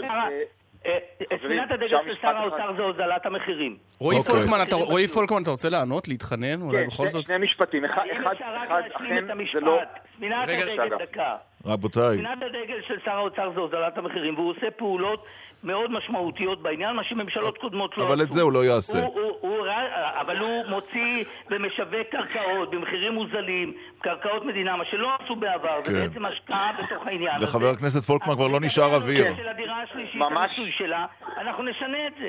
מר פולקמן, ממש שני משפטים. אחד, אני כן מסכים עם גפני, זו לא יוזמת הדגל, זה אחד מהרבה מאוד צעדים. אה. מחיר למשתכן זה יוזמת הדגל, זו יוזמה חשובה, היא חלק מתוכנית גדולה. עמית. אתה- אתה מזהה אצל פולקמן כן. תחילת לא ירידה בסולם? כן. אולי? לא יוזמת לא, הדגל, אחת לא, אני מהיוזמות? רק אומר, זה לא יוזמת הדגל. אבל עוד דבר שהפתיע אותי שלא שאלתם, וזה שחלק מהדיבור על דירה שלישית הוא קצת מסך עשן, כולל דרך אגב התקפות אה, בעיתונים בימים האחרונים, על הרבה דברים אחרים. יש בחו- בחוק ההסדרים הזה הרבה מאוד אה, אה, נקודות מאוד מאוד רגישות, שנוגעות בקבוצות אינטרס מאוד מאוד גדולות, מהמם. וחלק מהדיון גם על מס דירה שלישית וההתקפות, יש לו תכליות אחרות, ואני בטוח שאתם יכולים להבין את זה, ודאי חוקי התקשורת, בזק, אה, תקנים. בקיצור, ש- שלא- ההסדרים- ל- לקחת את החוק הזה בפרופורציה ולהתחיל אה, לא, לקבל... אתה לא מבין מה הוא אומר. לא, את החוק של... ה- הוא אומר שהניסיון לפגוע בחוק ההסדרים הוא לא לחזק את הכנסת, אלא לעזור לכל מיני קבוצות אינטרס, ואגב... אה, אבל... לא, ואני אומר שיש כאן דיון על לייצר מה שנקרא פוזיציה בין סוגיות אחרות. מעולה, לא אבל הכל- תגיד, אבל רועי פולקמן, אני חייב לשאול אותך שאלה. הוא הרבה פחות... אה, אה, אתה הרי לא- כמובן, הוא לא יעלה שכירות ולא... אתה הרי לא איש שמאל כלכלי וגם אה, שר האוצר לא, יושב ראש מפלגתך, אבל איכשהו מהמוזיקה של המילים שלו, על האלה יש שלוש דירות ולאלה אין, והאלה בבנקים מרוויחים המון ולאלה אין מספיק. עולה מאיזה ניחוח קומוניסטי, סליחה, כן, מותר שלאדם יהיו שבע דירות ולאחר יהיו. אפס, זה שוק חופשי. מותר- לחלוטין, אבל אתה יודע מה... למה? להעניש אותם? אני, חס וחלילה, אף אחד לא יעניש, שאנשים שימכרו דירה ירוויחו, ירוויחו בממוצע בין 600 ל-700 אלף שקל. אבל, אבל, בסוף אתה רוצה לטפל במשבר דיור וכולם רוצים שתהיה התמתנות או ירידה במחירים, אבל רק לא לדירה שלהם. אז תראו חברים, אנחנו חמש שנים ממחאה חברתית, אי אפשר להגיד, אנחנו רוצים לעשות שינוי בשוק הדיור בלי לגעת במי שיש לו. לא, עכשיו, אני לא מדבר על מתוך המוזיקה. המוזיקה של שר האוצר אומרת, על אסור שהם. ירוויחו יותר מדי, אסור שיהיו להם יותר מדי לא, דירות. אז, אז לא, אני, לא, ש- אני ממש לא שומע את שר האוצר אומר, אני בוודאי לא אגיד, מי שירוויח ביושר מגיע לו ושירוויח. הדיון כאן הוא לא על רווח. מי שימכור דירה, תשמעו טוב, מי שימכור דירה יצא ברווח עצום. זה לא, ואנחנו גם ניתן לו אה, מסלולי השקעה אלטרנטיביים לפנסיה. כל החששות של גפני וביטן יקבלו מענה. אבל מה, הדיון כאן הוא לא על הרווחים, הדיון כאן הוא על דירות. על להכניס דירות באזורי הביקוש לשוק כדי לאפשר לצעירים לקנות דירות. על זה היו פה אנשים במחאה החברתית, ובאנו לטפל בזה. זה לא בגלל שאכפת לנו שלאנשים יהיה הרבה כסף. שוק הדיור זה לא כמו כל כסף אחר. שאדם ייקח את הכסף מהדירה, ילך לקרן ריט, ילך, ילך לאג"ח מיועדות, יהיו, תאמין לי, יקבל את אותו... את אותה תשואה, אוקיי. אבל אדם ש... ולכן חברים, יכולים להיות רגועים, אין פה שום עניין קומוניסטי, אנחנו לא נפגע טוב. ברווחים של אף אחד, רוצים אוקיי. לאפשר לאנשים לקנות דירות במדינה. אה, זכות השורה התחתונה ליושב ראש הקואליציה, חבר הכנסת אני רק ביטן. רוצה לומר דבר אחד, שכולנו יפסיקו לתדרך את העיתונות, ואני שומע את זה בימים האחרונים, או-אה. שאנחנו בליכוד נגד יוזמות של אה, כחלון, ולכן אנחנו מטפלים בדיוק מה שעכשיו הרגיזו אותך, אה? אה, פולקמן, ואני אומר לכם, לא כל החוכמה נמצאת במשרד האוצר ובחברי כנסת של כולנו.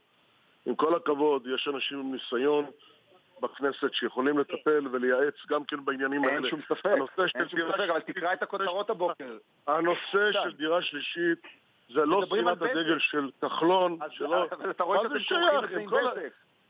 עם כל הכבוד, עם כל הכבוד לך פולקמן, יש בחוק ההסדרים 81 חוקים, יש דברים שלא צריכים לבוא ולחוקק אותם תוך חודש ימים. הרי הבעיה בחוק ההסדרים שאין לחברי הכנסת זמן לעסוק בכל השרשרת החוקים בחודש וחצי, ולכן גם החוקים יוצאים בסופו של דבר מאושרים עם הרבה מאוד טעויות.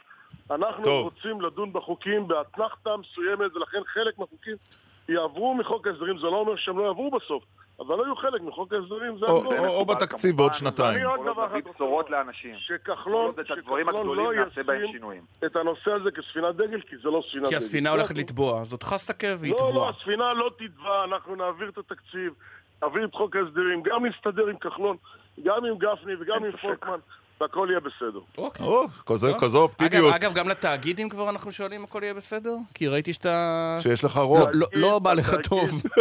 תראה, התאגיד, אני רוצה לומר לך שהתאגיד יחסוך, הנושא של ביטול התאגיד יחסוך לקופת המדינה קרוב למיליארד וחצי שקל, והנה לך זה יעבור, חבר הכנסת ביטן? הרבה מאוד דברים. זה יעבור? ואני מקווה. אני צריך לשכנע רק את כחלון, זה הכול. למה? אה, ראש הממשלה ראש כבר הממשלה- איתך? תשמעו מה שאני אומר, אני צריך לשכנע רק את כחלון. זאת אומרת, את ראש הממשלה שכנעת? זה מה שיש לי להגיד. זאת אומרת, את ראש הממשלה שכנעת? אני מאמין שאני אוכל לשכנע אותו, כן, לא תהיה בעיה. אה, אוקיי. מעניין. ומתי זה עולה להצבעה? בנובמבר? תחילת נובמבר, אני מקווה שנשכנע את כחלון, אני מכין לו מסמך תקציבי שמוכיח חיסכון אדיר בתקציב 17-18 אם נבטל את התאגיד, עם הכסף הזה... ואז מה, רשות השידור תמשיך כפי. שהייתה, חבר הכנסת ביטן? רשות השידור? לא, ודאי שלא. כל הרעיון זה להגיע לאותה תוצאה בלי... אה, בלי להקים את התאגיד החדש. זאת אומרת-. זאת אומרת, כיועץ קריירה שלנו, אתה אומר לנו, אה, עיתונאים יקרים, ירון ועמית, אה, אם מציעים לכם היום הצעה מפתה מהתאגיד, אל תלכו לשם. אני לא אומר את זה, אני לא יודע אם אני יכול, אם אני אצליח בסופו של דבר. היום החוק אומר שיש תאגיד, אנחנו כן. צריכים לבטל. אני לא רוצה להמליץ לכם, זה כמו השקעה בשוק המניות. לפעמים מצליחים, לפעמים לא. תודה רבה, חבר הכנסת דוד ביטן, וגם אה, יושב אבל ראש לא ועדת... נראה לי שכדאי לכם לעבור מערוץ 2 אה, לתאגיד. אוקיי. ומגל"צ? ומגל"צ? מגל"צ גם לא נראה לי. אוקיי, אז תגיד, ענית לנו. ו- ומאצבעוני? כי נשמע לי שגם משם לא... כן. טוב, דוד אני- ביטן. אני רק, חברים, אני רק חייב מילה, מילה, על העניין. אני מאוד מאוד מאוד מעריך ואוהב את אה, חבר הכנסת ביטן, אבל להגיד אמירה כמו לא, לא כדאי לעבור, תשמעו, התאגיד אה, עובד, מתקדם, אה, מגייס אנשים טובים. יש גם ערך ברציפות שלטונית, הסיפור עם רשות השידור כבר גמור, ואני מאוד מעריך את ביטן, רק אני חושב שהעניין הזה הוא מאחורינו, אה, לא- זה לא דיון על לחסוך כסף, זה דיון על שירות ציבורי, וחבל, וחבל. להעלות את הנושא הזה שוב, באמת חבל. מכיוון שאתה עדיין לא שר האוצר, בוא נתעסק פולקמן, בתקציב. מכיוון שאתה עדיין לא שר האוצר, בוא ניתן לשר האוצר להביע את עמדתו בעניין. אין שום ספק שהוא יביע את וגם עמדתו, אבל זה מאחורינו. הביע, אבל הביע את שר עמדתו האוצר ביטן. רוצה, אם שר האוצר רוצה לשלם אמר, ינואר קרוב מתחיל, לשני מיליארד בינואר עד שקל. ככה זה בקואליציה. אז חבל מאוד, חבל מאוד. זו הקואליציה. ביטן, אני מכבד אותך, אבל זה. מאחורינו. טוב, הייתי רוצה. להיות זבוב במרק בפגישה של ראשי הקואליציה. טפלו בשוק הדיור, עזבו את אה, הנושא של תאגיד, תאמין לי. אנחנו רוצים להצטרף בעתיד. לישיבת ראשי הקואליציה, כן, זה כן, נשמע לנו מעניין. תודה רבה, וגם... האמת לך- שעם ביטן תמיד כיף. כן. אה, וגם לך, חבר הכנסת משה גפני, יושב ראש תודה ועדת רבה. הכספים. תודה רבה. לכם. שלום, להתראות. קצת, אה. היה קצת פאסיב אגרסיב היחסים בין... אה, נשמע ש... כן, אבל ביטן, אה, חבר הכנסת ביטן נשמע מאוד נחוש. כן, כן. והוא ב- נתן שם... נתן הוא- גם הוא כותרת. די רמז שראש הממשלה איתו. בעניין התאגיד. נכון, הוא אמר, זאת לא תהיה בעיה. נכון. מעניין מאוד. וואה, כן. וגם נתן לנו המלצות. זאת אומרת, אם אם נסכם את. מושב החורף, את את כנס החורף, הסערות שצפויות לנו, מס מה- מס על דירה שלישית, תאגיד ועמונה. עמונה. זה לא רע לכתבים פרלמנטריים. לא רע. ופוליטיים. לא נסבול משהו. אבל השורה התחתונה, הממשלה תחזיק מעמד לדעתך, גם בעניין עמונה. כן. אוקיי? כן. טוב, אז זה- זה משברים ששורתן הסופית ידועה, טוב, כי לא יהיה מי ידועה. שיסקר, זה לא יהיה תאגיד. לא, אה, כן. אנחנו נשתדל. כן, משהו הזכיר לי בדיונים על הדירה השלישית את אה, מע"מ אפס. המון דיבורים, יוזמת דגל, הרבה אוויר ובסוף... חם, ובסוף זה כלום לא יוצא. השאלה כמה שר האוצר משה כחלון אה, ישליך את יהבו על החוק הזה. מעולם המשפט זה לא איומים, זה לא ציטוט נאמר. כבר. מעולם המשפט זה לא איומים, לא נאמר בטון מאיים כל כך, אומר אור על הרעיון עם דוד ביטן. אמ, ונשמע שמר פולקמן ממש מכיר את שוק ההון ויכול להמליץ לכולנו איך להשקיע את הכסף. אדון פולקמן, אין רווח כמו רווח על שכירות, תשואות מטורפות. אה, בסדר. אנחנו אה, נשוב אה, לאחר החצי כן. עם תזכורות מפגישות אחרות של ראשי ממשלה עם נשיאים. רמז זה נשמע מאוד דומה. אחרי החסויות דו- והתשדירים, דקל סגל כאן גל"צ. עכשיו בגל"צ, ירון דקל ועמית סגל. עוד אה, תגובה בעקבות השיחה שלנו עם אה, יושב ראש הקואליציה על התאגיד. אה, לא קולגיאלי מצדכם לדבר ככה על התאגיד, אפילו אם זו דעתכם. אז... זה לא אנחנו, זה דוד ביטן. כן, אבל לא, דעתי, ואני חושב שגם דעתך, שטוב שיהיה תאגיד ושיהיה. חזק. לא, כי אם זה לא נשמע צריך- אחרת... לא- לא צריך להיות רגישים כל כך. דיברנו. מותר. שיהיו רגישים, אבל זו דעתנו. טוב כן. שיהיה תאגיד ושיהיה חזק. נכון. עכשיו... נחזור אה, כמעט 40 שנה לאחור. כן, 36 שנה. אה, נובמבר 1980, ראש הממשלה מנחם בגין, נשיא הברית ג'ימי היוצא קרטר. ג'ימי קרטר. כן, אחר, כן, והדיווח הוא של אה, הדוקטור היום, רפי מן, מדווח בגל"צ.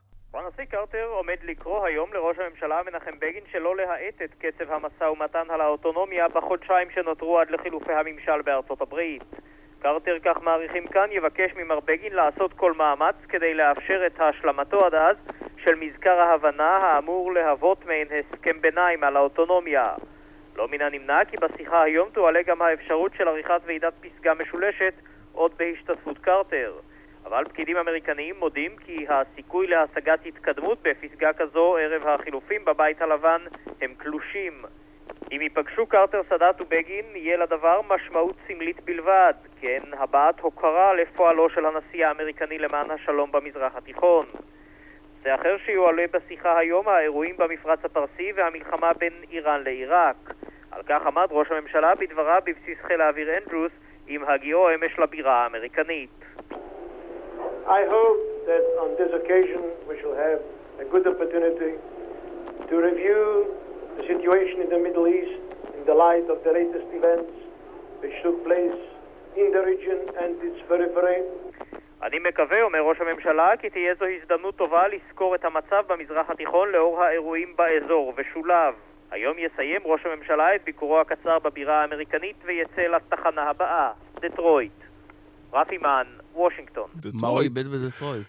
מאוד מוזר. ממש. שלום למשה ארנס, שלום ובוקר טוב. לשעבר שר הביטחון, שר חוץ, הים אותו ים, והפגישות אותן פגישות? הכל נכון, הכל נכון. אין שום... אה, זאת אומרת, אנחנו לנצח נגזר עלינו לפגיש, לעמוד מחוץ לפגישות בין ראש ממשלה לנשיא, ואז אומרים שאו-טו-טו אולי יהיה התפתחות בתהליך המדיני. והפגישה הייתה טובה. והם הדגישו את הידידות, והייתה שיחה כנה. תראי, תראו, זה היה מובן מאליו, זה היה צפוי, ואני תמיד מתפלא בפרנויה ששולטת אצלנו, שתמיד מנבאת את הגרוע ביותר, ואפילו התסריט הדמיונית הזאת שאובמה, לאחר הבחירות, בחודשיים שנותרים לו אה, בבית הלבן לפני שמחליפים אה, עם הנשיא החדש, עוד ינחית על, עלינו איזו מכה נוראית. הרי זה, זה ממש אה, ב, ב, ב, בתחום הדמיון. אין בהיסטוריה של ארצות הברית מקרה שבו אה, נשיא, לאחר שכבר הוחלף על ידי נשיא אחר בטרם פינת מקומו בבית הלבן, עשה איזשהו צעד בניגוד לרצונו של הנשיא הנבחר. אין דבר כזה ולא יכול להיות דבר כזה. בקיצור, מי לא שחושש, חושש לשווא, ומי שמצפה, מצפה לשווא. זה, זה, זה, זה פשוט פרנויה, ובמקרה זה, אה, זה כנראה המפגש האחרון של אה, הנשיא עם ראש ממשלתנו, בין המפגשים האחרונים שהוא, אה, שהוא עורך לפני שהוא מפנה את מקומו למי שייבחר בנ- בנובמבר. וישראל הברית הם בעלי ברית, ולכן זה טבעי ביותר שבאו"ם ייפגש את, אה, את הנציג של בעל הברית שלו, למרות חילוקי הדעות שהיו ו- ונותרו וזהו. ברק אובמה בפנים, בלב, גם מאמין בטקסטים האלה של אה, בעלות ברית ונתניהו היה ואני אבוא לבקר עם הבנות. לבקר, או שהיה משהו שונה בנשיא האמריקאי ה-44 לעומת קודמיו. רבים מקודמיו? תראה, מצד אחד הוא בהחלט מאמין בזה, הוא יודע שזה, שזה הוא גם, נדמה לי, לא, אה, לא סותר את זה ולא מתכחש לזה. אנחנו בעלי ברית, אה, לארה"ב אין ידיד יותר טוב במזרח התיכון מאשר ישראל, ואולי אפילו הרחיק לכת ואמר, אולי לארה"ב אין ידיד טוב יותר בעולם. חוץ מלאחר אה, מדינת ישראל. ולישראל אין ידיד טוב יותר מאשר אובמה, מר ארנס? לישראל אין ידיד יותר טוב מאשר ארצות הברית. עכשיו, לישראל וארצות הברית, לראש ממשלה ו... ואובמה ולישראל וארצות הברית היו חילוקי דעות ואובמה קצת הרחיק לכת במובן זה שהוא אה, הפך אותם לנושא של ויכוח ציבורי בנאום שלו, פומבי, בציבור, בנאום שלו בקהיר. אה, בעבר חילוקי הדעות היו תמיד על ההתנחלויות, זה לא דבר חדש, אבל בעבר אלה היו חילוקי דעות בחדרי חדרים, בדיונים בינינו, והוא אה, החליט לעשות מזה נושא אה, לוויכוח פומבי. חזר על זה שוב ושוב והביע דעתו, דעות, דעתו הייתה תקופה תקיפה. יכול להיות שבתקופה מסוימת, לפני הרבה שנים, כשנכנס לתפקיד, כן. הוא חשב שהוא יוכל להפיל את ממשלת נתניהו, ייתכן שהיו ישראלים שנתנו לו להבין שניתן להפיל את נתניהו אם יתברר שנתניהו לכאורה מקלקל, מקלקל את היחסים הטובים כן. עם הידיד תגיד... היחידי שיש לנו, אבל הוא ראה שזה לא עובד. תגיד... אה, כמי... ההתנגדות של, אה, סליחה, ההתנגדות של נתניהו, העמידה האיתנה של נתניהו מול הדרישות של אובמה, הם, הם הביאו לתמיכה נוספת. לנתניהו בארץ, ואובמה מבין את זאת, הוא מבין את זאת. מה עדיף לישראל, אה, טראמפ או הילרי? תראה, קודם כל, זו שאלה לדעתי מעניינת, אבל היא ממש לא, לא במקומה. אה, אוקיי, אני יכול לחזור בי מהשאלה הזו, אם היא לא במקומה, אבל אני מוחק אותה מהפרוטוקול של הישיבה. אני אגיד לך מדוע היא לא במקומה. קודם כל, אני הרי לא בממשלה היום, אני לכאורה חופשי לגמרי להגיד מה שאני חושב. מעולה. כן, אבל... בואו נלך על זה.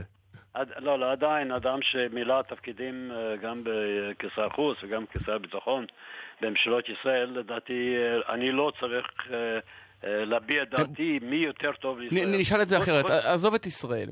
העובדה שבמדינת ישראל יש סיווג ביטחוני לתפקידים רגישים, אתה יודע, אני, אני לא רואה ולו תפקיד אחד שאדם כמו דונלד טראמפ היה מתקבל אליו במערכת הביטחון הישראלית, אבל הוא נמצא במרחק אחוז נקודה ארבע כרגע אה, מלהיות אה, האיש האחראי על המערכת הביטחונית הגדולה ביותר שידע העולם הזה. ואתה ישן בשקט בלילה כאזרח העולם, אם הוא יהיה נשיא? תראה, תראה אני אגיד לך בצורה יותר כללית, אה, אולי לא כל כך ספציפית כפי שהיית מעדיף. אני חושב שהמצב בארצות הברית, המרוס הזה, מצביע על בעיות בארצות הברית עצמה. בעיות בארצות הברית עצמה. זה דבר אה, לכן בעייתי לאזרחי העולם כולו, ודאי לאזרחי מדינת ישראל, שאנחנו כל כך קרובים לארצות הברית. ראית... המרוץ הזה, המרוץ הזה הוא מוזר, mm-hmm. אני לא זוכר מרוץ כזה לנשיאות אה, בעבר. ולכן אנחנו כולנו נמתין ולראות מה, מה תהיה התוצאה בציפייה שזה, שזה יהיה בסדר.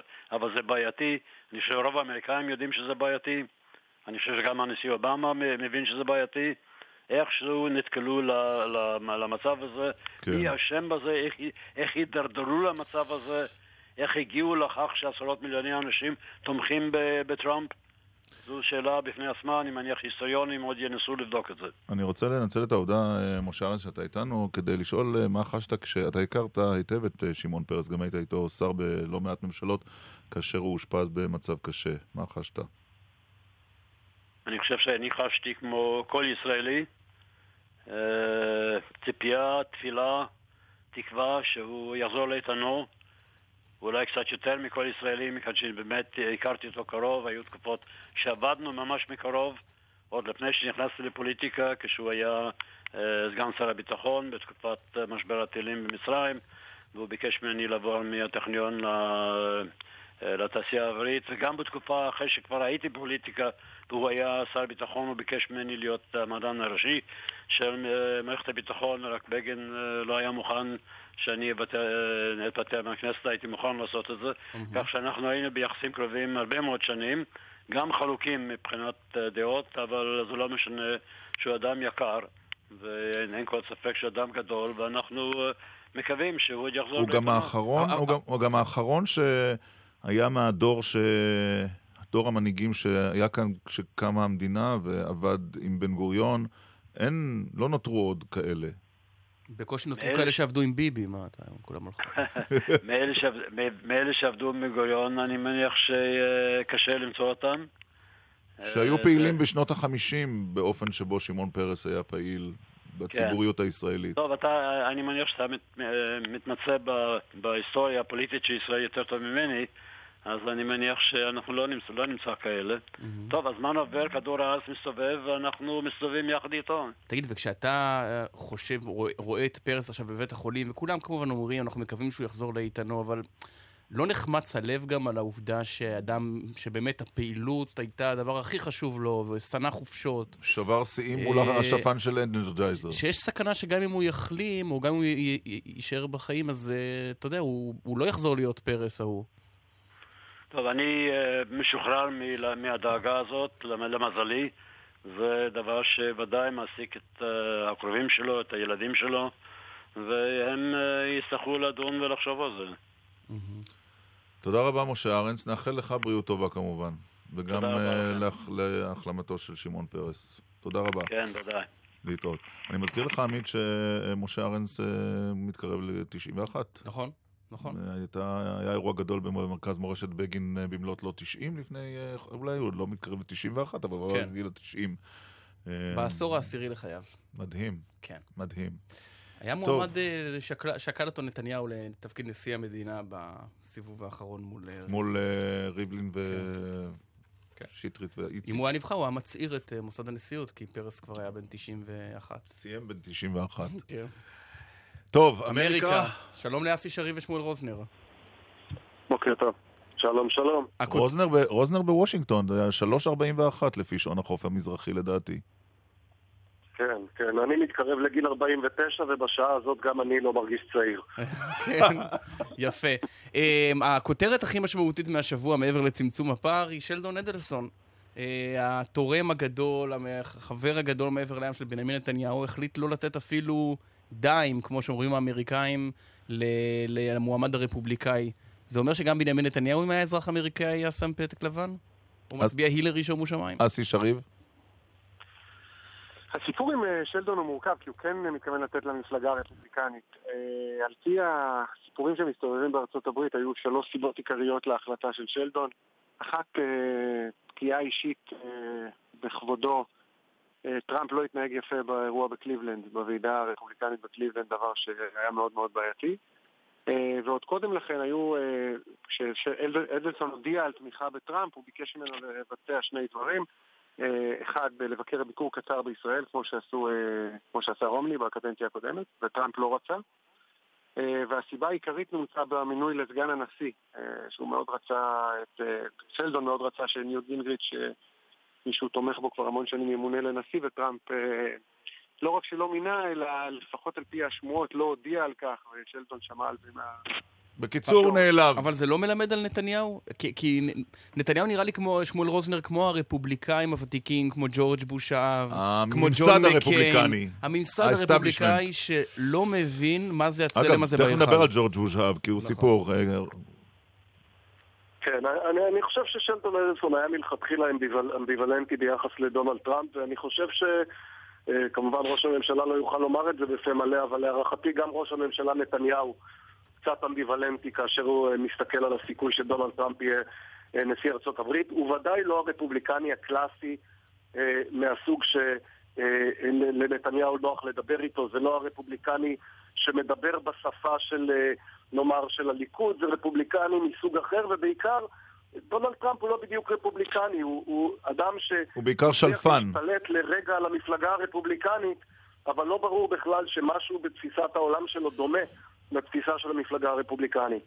אני רוצה שניגע בג'ורג' בוש האב ואסי שריב, כיוון שנשיא לשעבר מהמפלגה הרפובליקנית שמודיע בפה מלא, אה, או שמצוטט, הוא לא הודיע את זה בפה מלא, אבל הוא צוטט ולא הכחיש שיצביע למועמדת הדמוקרטית, זה דבר שלא קורה בארצות הברית. כל הנשיאים החיים יצביעו עבור אה, הילרי קלינטון. אה, זה כבר ברור היום. אה, מכיוון שגם אה, בנו של ג'ורג' בוש, האחיו של ג'ב בוש, אה, כבר אה, אמר את זה בעצם שבכוונתו להצביע להילרי, הוא בוודאי לא להצביע לקלינטון. סליחה, בוודאי לא לטראמפ. לטראמפ.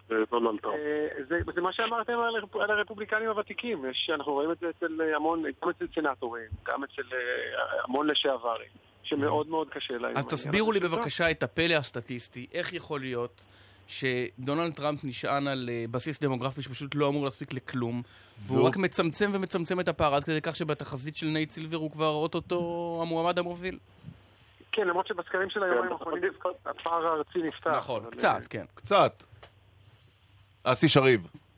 אני לא יודע להסביר את התופעה של טראמפ, לא מהשבוע האחרון, אלא כבר מתחילת הפריימריז, זו האמת, אף אחד לא יודע להסביר את זה. אה, יש כאן אה, רכשים, אתה יודע, אירוע כמו שקרה כמו בצפון קרוליינה, או מה שקורה בשרלוט בימים האחרונים, אתה, אתה מסתכל על זה, אתה אומר, טוב, האנשים האלה עכשיו בטח ירצו שיהיה ממשלה חדשה ואנשים אחרים. בסופו של דבר הפער בצפון קרוליינה מצטמצם ועכשיו אה, טראמפ כבר מוביל, יכול להיות שזה כן קשור למועמד. אבל דברים שהיו נראים לנו בעבר כדברים לא, אבל איך... מועמד מסוים, אה, לא אה, עובדים אבל שמואל רוזנר, איך זה עובד, אני מתכוון מתמטית. איך זה יכול להיות? הרי הוא מיעוט קטן. הלבנים הלא משכילים. איך הוא מגיע למצב של תיקו? אז מתמטית מה שזה אומר לך זה שהממסד הרפובליקני, עם כל הכבוד לו ולמחשבותיו הרעות על דונלד טראמפ, לא מייצג את הבוחר הרפובליקני. אה, אין, אין דרך להתחמק מההנחה שכאשר כמחצית מאמריקה מתכוונת להצביע לדונלד טראמפ, ושוב, יכול להיות שהוא יפסיד בבחירות האלה, אבל ברור כבר לגמרי שהוא לא הולך להיות מובס, זה לא הולך להיות אה, 80-20.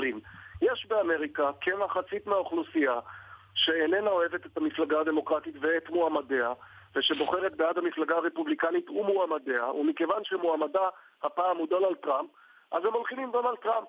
המשחק בסוף הוא על קבוצה מאוד קטנה של בוחרים שנמצאים באמצע, או כאלה שנמצאים בשולי השוליים, מתלבטים בין המועמדים הקיקיוניים השלישי והרביעית לבין הצבעה לאחת מהמפלגות הגדולות. אלה, המועמ... אלה הבוחרים שיכריעו בסופו של דבר את הבחירות ב... אוקיי. הממוצע הסקרים, האגרגציה של סקרים שעושה real clear politics, כן. הנתון נכון לאתמול בערב היה אחוז וחצי פער בין שני המועמדים. זה המשחק, אחוז וחצי. עוד נקודה אחת, אה, אסי שריב שמואל רוזנר, העימות בלילה שבין אה, שני לשלישי, נכון? אה, בין הילרי, הילרי קלינטון לבין דונלד טראמפ. אסי שריב, זה עימות שיכול לשנות את התמונה, או שכמו שאמרנו בעבר, בעידן הנוכחי של סרטונים ויוטיוב, לעימות יש פחות משמעות. אני חושב שלעימות הזה תהיה המון משמעות, גם מבחינת אחוזי צפייה. יש אה, בילדאפ מאוד מאוד גדול לעימות הזה, אתה שם, אה, אפילו אפשר לראות את זה בזה שהם מתחילים להפעיל לחץ על השופט, או על המודרייטור, ש- על המנחה שבעצם אה, כבר כל צד מאוד מביע את החששות שלו מהשאלות שיופנו לצד השני. אה, כל מה שאמרת על יוטיוב ועל הסרטונים זה נכון, העימות הספציפי הזה, העימות הראשון, יהיה מאוד מאוד משמעותי. לכל אחד מהעניינים שלו, להילרי אה, שתצטרך להתמודד על שאלות מאוד מאוד קשות שהיא מתחמקה מהן אה, במסיבות עיתונאים בכלל, אבל שאלות מאוד מאוד קשות שהיא תצטרך לענות פה, וטראמפ שיצטרך להיראות נשיא, היא תצטרך להוציא אותו מהלחם והחמאה שלו, אה, או זה לא הלחם והחמאה שלו, מה שהוא ינסה להראות כן. אה, כדבר הטבעי שלו, זה יהיה מאוד? מעניין. יש, אה, על פי, על פי כל מה שאנחנו יודעים, יש מעט מאוד בחירות בעבר, אם בכלל, שהוכרעו בגלל תוצאה של עימותים, ולמרות זאת, ממערכת בחירות למערכת בחירות אנחנו משכנעים את עצמנו שהעימות הוא רגע מאוד דרמטי בקמפיין. יש סיבות מאוד טובות לחשוב את זה הפעם, כי דונלד טראמפ הוא באמת סוג המועמד שעוד לא ראינו כמוהו, ולכן אנחנו מחכים לעימות הזה כמו לעימות שמעולם לא ראינו כמוהו, אבל כדאי לזכור, זה עימות ראשון מתוך כמה, אה, הזמן עד הבחירות הוא עוד די ארוך, וגם אם נראה בעימות הזה מישהו שנרגיש שניצח, או כן. שהפסיד, או שעשה בושות, או שהצטיין, לא תמיד מה שהבוחרים רואים נכון. זה אה, מה שהפרשנים רואים. ראינו, ראינו עם רומני מנצם, קורע לגזרים את אובמה ונקרע מפסיד. לגזרים ראינו ביום את דון הבחירות. קרי ב-2004 מנצח את ג'ורג' בוש, ג'ורג' W. בוש בשלושה עימותים. כן. וכולם הוא ניצח לפי כל הפרשנים והציבור. ואז אותו ציבור שאמר שג'ון קרי ניצח בעימות, הלך והצביע לג'ורג' W. בוש לנשיא. בדיוק. גם בישראל היה עימות אחד שהכריע בחירות לא ב-1996. כן, נכון. צריך לז- לזכור גם את זה. ומאז לא היו עימותים. נכון, זה היה. העימות האחרון. אסי שריב... אסי שריב גם אה, לא אחראי לזה, אבל הוא המשיך את המסורת כדובר כן, של שרון. למרבה הצער, כן. מותר לנו לומר. המועמד המוביל לא הולך ל... פגיעה, בדמוקרטיה. הישראלית, אסי שריב, זה על מצפונך ועל. כתפיך. עבודות שירות עכשיו. פגיעה בדמוקרטיה לא הישראלית. אז לפחות ברייטינג. בדיוק. גם בדמוקרטיה. עימות, אני חושב שזה דבר חשוב. אגב, בעימות שהיה. בחדשות 2 עם שמונה מו- אה, ראשי מפלגות, חוץ מהשתיים כן. המובילות, היה רייטינג מאוד מאוד גבוה ומפתיע מאוד. זאת אומרת, אנשים זה כן רוצים אם לראות היה את זה. עימות, זה היה מעניין, ואני חושב שזה גם חשוב דמוקרטית, אבל... מי אני? אסי שריב, לשעבר קונסול אה, ישראל בניו יורק, שמואל רוזנר, מומחה הברית. ומחבר הספר החדש היהודים- והמצוין, היהודים כבר שבע שאלות קראת? נפוצות. קראתי, כן, זה ספר דק, אבל מעניין. אני עוד לא קראתי. טוב, אני... אה, אם זה דק, אז... זה- רכשתי בכסף מלא. בח- בחספך. בסוף, בסוף שבוע אחד תספיק. כן. אוקיי, אני אעשה מאמץ. במיוחד אם אתה שומר שבת, ירון, זה אין לך הסחות. זה בלי קשר, אפשר לקרוא בשבת. אה, תודה רבה, שמואל רוזנר ואסי שריב. תודה, ועכשיו- תודה לכם. ועכשיו אנחנו רוצים לסיים בפגישת הפסגה, כן. בפרטים על אה, המפגש שהתקיים, תן לנו קודם כל את התאריך, התאריך, אני... בין עמית סגל לבין אנג'לינה אנג'לינה ג'ולי.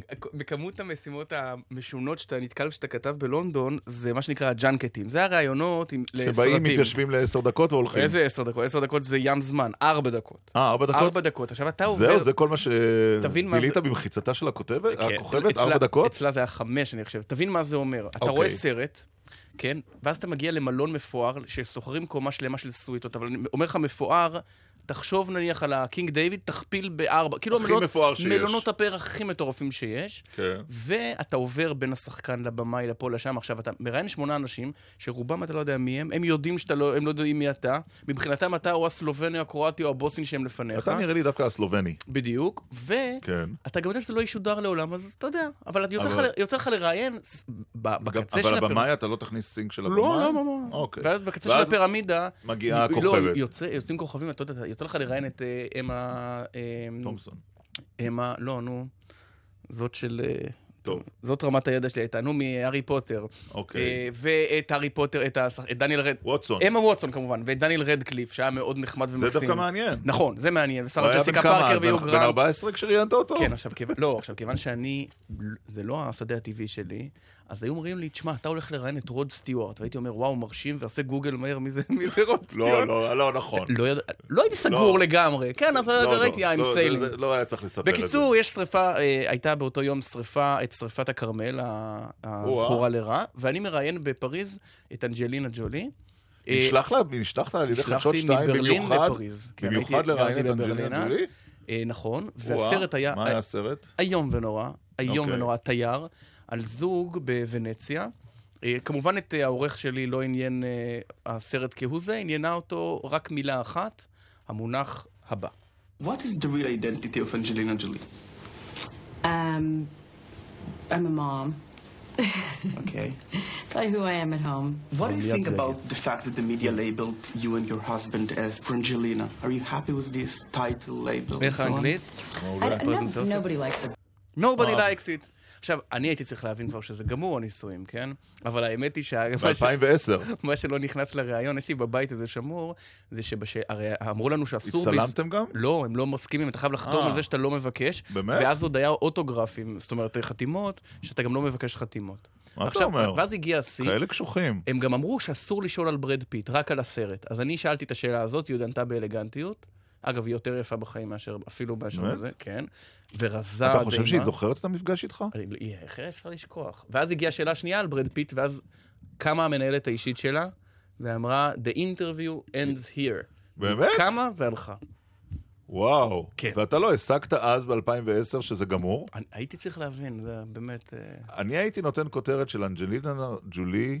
כפי שנחשף רומזת, לראשונה. רומזת, רומזת. רומזת, רומזת. אתה רואה, תראה כמה ידיעות מתפרסמות עכשיו על רומזת. נכון, נכון. טוב, אבל כמובן שזאת הייתה הכותרת ולא הסרט המאפן, ש... כן. בסדר. אה, ב- מה למדנו היום? אה, למדנו שבעניין אה, ראש מועצת אה, גוש עציון, עניין מורכב. דניאלה וייס ופרופסור אלדד היו כאן.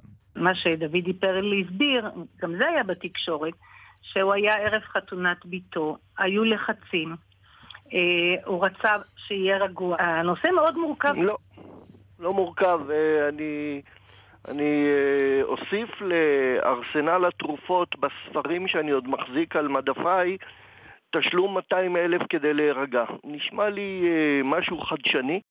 אריה אלדד ודניאלה וייס. יושב ראש הקואליציה, חבר הכנסת אה, דוד ביטן, חלק איתנו את הערכו, הערכתו שמס על דירה שלישית לא יקום ולא יהיה. זה לא איומים. תראה, אין היום רוב בקואליציה להעביר את החוק הזה, זה ברור מאליו. ואני לא יודע מי מציע לשר האוצר את כל ההצעות האלה. הן לא מורידות את מחירי הדיור, הן רק מעלות את המיסוי שהתושבים משלמים לקופת המדינה. ולמדנו גם, אגב, שדוד ביטן אומר שהוא לא ממליץ לעיתונאים לבוא, לבוא לעבוד בתאגיד, כי להערכתו נתניהו יהיה איתו במהלך אה, לביטול התאגיד. וגם שר האוצר. נכון. ולמדנו שבשבוע הבא תוגש עתירה לבג"ץ נגד היועץ המשפטי לממשלה, אביחי מנדלבליט. בתביעה לפתוח בחקירה. בפרשת אה, ראש הממשלה. ראש הממשלה. אלדד יניב מתכנן את הבג"ץ. אני עומד מאחוריה, ולצערי הרב, אנחנו גילינו שמנדלבליט, בניגוד למה שחשבנו עליו, ובניגוד לגיבוי שהוא קיבל בתחילת החקירה, ובניגוד לדברים שהוא בעצמו אמר, חקירה גדולה ומשמעותית, היא לא התיישנה, צאו לדרך. הוא היום עומד מול אנשים שאומרים לו לא לפתוח בחקירה נגד ראש ממשלה זה פשע, mm-hmm. אתה לא פותח בחקירה, אז מה שצריך לעשות אזרח הגון זה ללכת לבג"ץ.